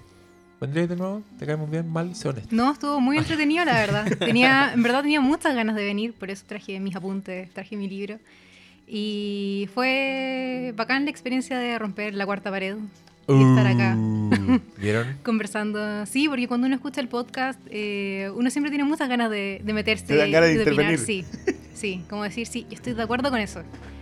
Eh, así que en verdad lo pasé. ¿Y al muy revés te bien, ha pasado? sí. Onda, no estoy de acuerdo con eso. Generalmente. Eh, donde me pasó que tenía muchas ganas de intervenir, pero porque sentí que yo quería aportar con otras cosas fue con el podcast del final de Westworld que hicieron. que es- Oh. es que yo soy muy fan de Westworld y yo bien. de esto escucho un podcast que es solo de Westworld. Ah, de- de- de- que está en Spotify. Eh, yo lo escucho en Evox, no sé si estará en... Es Es, que, es cuando, coloco que- la. Sí. Sí, eh, y he visto... Debe la primera temporada la he visto tres veces. La segunda voy por la segunda vez. Y tengo, No. Ah, y- rayáis con la weá. Sí, no, y tengo un libro que me compré hace poco que es como Westworld and Philosophy. Muy entretenido. Entonces rayo con esa serie y cuando hablaban quería encauzarlos un poco para que hablaran como Ya, de lo cabrón. importante. Has valorado entonces Graben. nuestros capítulos. Véanlos de nuevo, graben de nuevo, invítenla. No, ¿sabes qué? cuál es el problema con Westworld? Yo el otro día me la topé, digamos, y volví a ver un, un episodio. Y, eh, y es de esas cuestiones que la segunda vez que lo estáis viendo, ¿Te cuenta más cosas? y, y no, no es que te des cuenta de más cosas. Cosas que creías que habías visto, no las viste nunca. Mm. Y, y cosas que no habías visto son te cambian completamente la perspectiva de lo que estás viendo. A nivel meta, yo encuentro que a nivel narrativo es es súper simple al final Westworld. Tiene, tiene estas trampas de los tiempos muy de Jonathan Nolan, digo. Pero al otro nivel, al nivel del- del- de lo que decías tú, sabes que esto hay que encauzarlo para este otro lado, lo tiene 500 veces. O sea, Yo Mm. estoy completamente de acuerdo que hay que, probablemente para la tercera haya que repasar la 1 y la 2. Es que hay que verlas de una. Cuesta maratonearlo, pero hay que verlo de Sí, uno para poder entender. Sí. Eh, no, y leer también mucho sobre la serie. Eh, tengo pendiente ver la película original. Sé que está en. No es, No yo, la yo veas. no siento ¿No? que es indispensable, no. No, porque Pero lo que, hizo- que lo igual que tiene hicieron. un poco la explicación de, de de dónde viene todo y puede tener como Es un que par yo de creo ideas que de dónde es- viene es- la tercera. Es súper brutal el cambio de lo que hace lo que hace la Lisa Joy con el Jonathan Nolan de cambiar el eje a el, el eje de la maldad en, en Westworld. Entonces no sé si sea indispensable ver Mm. la película de Cristo. Pero se, se entiende los reencausados. O sea, yo, Mm. yo cuando escuché ese podcast también dije, no sé, que acá debimos ido por otro lado. Me encanta Así que hayamos terminado hablando de Westworld. Muy Lo, bien. lo- lo lograste, ¿viste? Lo logré, Un sí. caballo Troya. ¿Viste? Igual tiene vínculo con, con la película, el tema del western y también la idea de, de la frase de Westworld de eh, Violent Delights have viol- violent ends. Acá es un poco lo mismo también. Llewellyn eh, sigue un poco esta violencia, es ladrón en estricto rigor y termina como termina. ¿Ya? Extrañamente moralista en ese sentido. no contigo, Roman. ¿Quieres desarrollar eso o lo quieres dejar como un... Allá. No. Chan. Creo, creo que el extrañamente es lo, lo que más cabe ahí. Oye, eh, aquí le vamos a pedir disculpas al ganador VIP anterior porque decidimos corregir un, un error que los que los que ganan premios en la rifa ganan premios literalmente. Menos el VIP que es el top el premio top no gana premio. Eso la Fran me dijo que era injusto. Entonces lo vamos a corregir y te vas a ir con muchos regalos hoy día. entre ellos Eh, sí, la, la película la tiene que pasar a buscar porque yo quería que se la llevara nueva y yo la que tenía en la casa era la mía, entonces dije, pase a buscar la loca. película en Blu-ray. No Country for Old Old Men, cortesía de Filmico, puro filete en DVD y Y Blu-ray. buena atención Dirección- a pesar de lo que dirección- diga. dirección. Paseo Las Palmas, A pesar de lo que digan. Paseo Las Palmas. Cero, Local 018. local 018. ¡Gol! Leones. Cortesía de los amigos de Fox, te vas a llevar una entrada doble para ver la película argentina El Ángel, que yo creo que te va a gustar harto.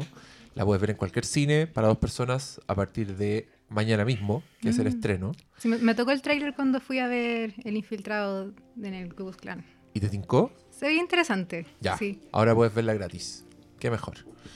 Eh, te sirve solo para esa película, sí. Puedes ir a cualquier cine, pero solo para esa película. Eso es para Está que bien. te apures. Claro. En tres semanas más no te Probablemente tengo nada. solo este fin de semana para verla. No, Puede que le vaya bien. Sí. Igual No, que no, esa, esa película la rompió en Argentina. Es la ¿Sí? película más taquillera en Argentina. Le ganó a Relatos Salvajes y al Clan, que eran las anteriores. Acá he visto un par de carte- carteles nomás en la calle, pero muy en sector alto. Es que está basado en un caso real argentino de un asesino. Puta, es, es lo más cerca de un asesino en serie que ha habido en, en Sudamérica. Este weón. Y era un pendejo de 17 años con cara de bonito que, que todas las adolescentes argentinas encontraban mino. Entonces, por eso Angelical. El ángel. Eh, y te vas a llevar un pendrive de la mano de Thanos, cortesía de los amigos de Cinecolor. El del infinito. Y una polera de. ¿Qué dije yo? La mano. La mano. Si hubiese sido la mano, no hubiésemos ahorrado tanto. la tanto mano de problema, Thanos. Nos ahorramos toda una película. Toda una película, Qué mal. Te llevar un pendrive de la mano de Thanos. De la manos. y una polera de la. La gran estafa, la de las minas. ¿Cómo se llama? Eight. Ocean's Ocean's Eight. Eight. Una polera, sí. Espero te quede buena y si no, un pijama. Así que. También. Y un prendedor de. Ya, ¿y, y qué más le vamos a echar? Un prendedor de Ant-Man and the Wasp. Y un Funko Pop. Porque eso. Ya, cal- caleta, ya. Regaladísima. Es, Ya. es prácticamente otra caja más de, de la Reflimcast. Así que felicidades por tan buen premio. Yo no sé si en toda tu vida te vas a volver a ganar un premio tan bacán como este. Difícil, Así se que ve difícil. disfrútalo y muchas gracias por venir. No, Y- muchas gracias a ustedes. Ya, bacán. Auditores, gracias por escucharnos. Adiós. Buenas noches. Amen.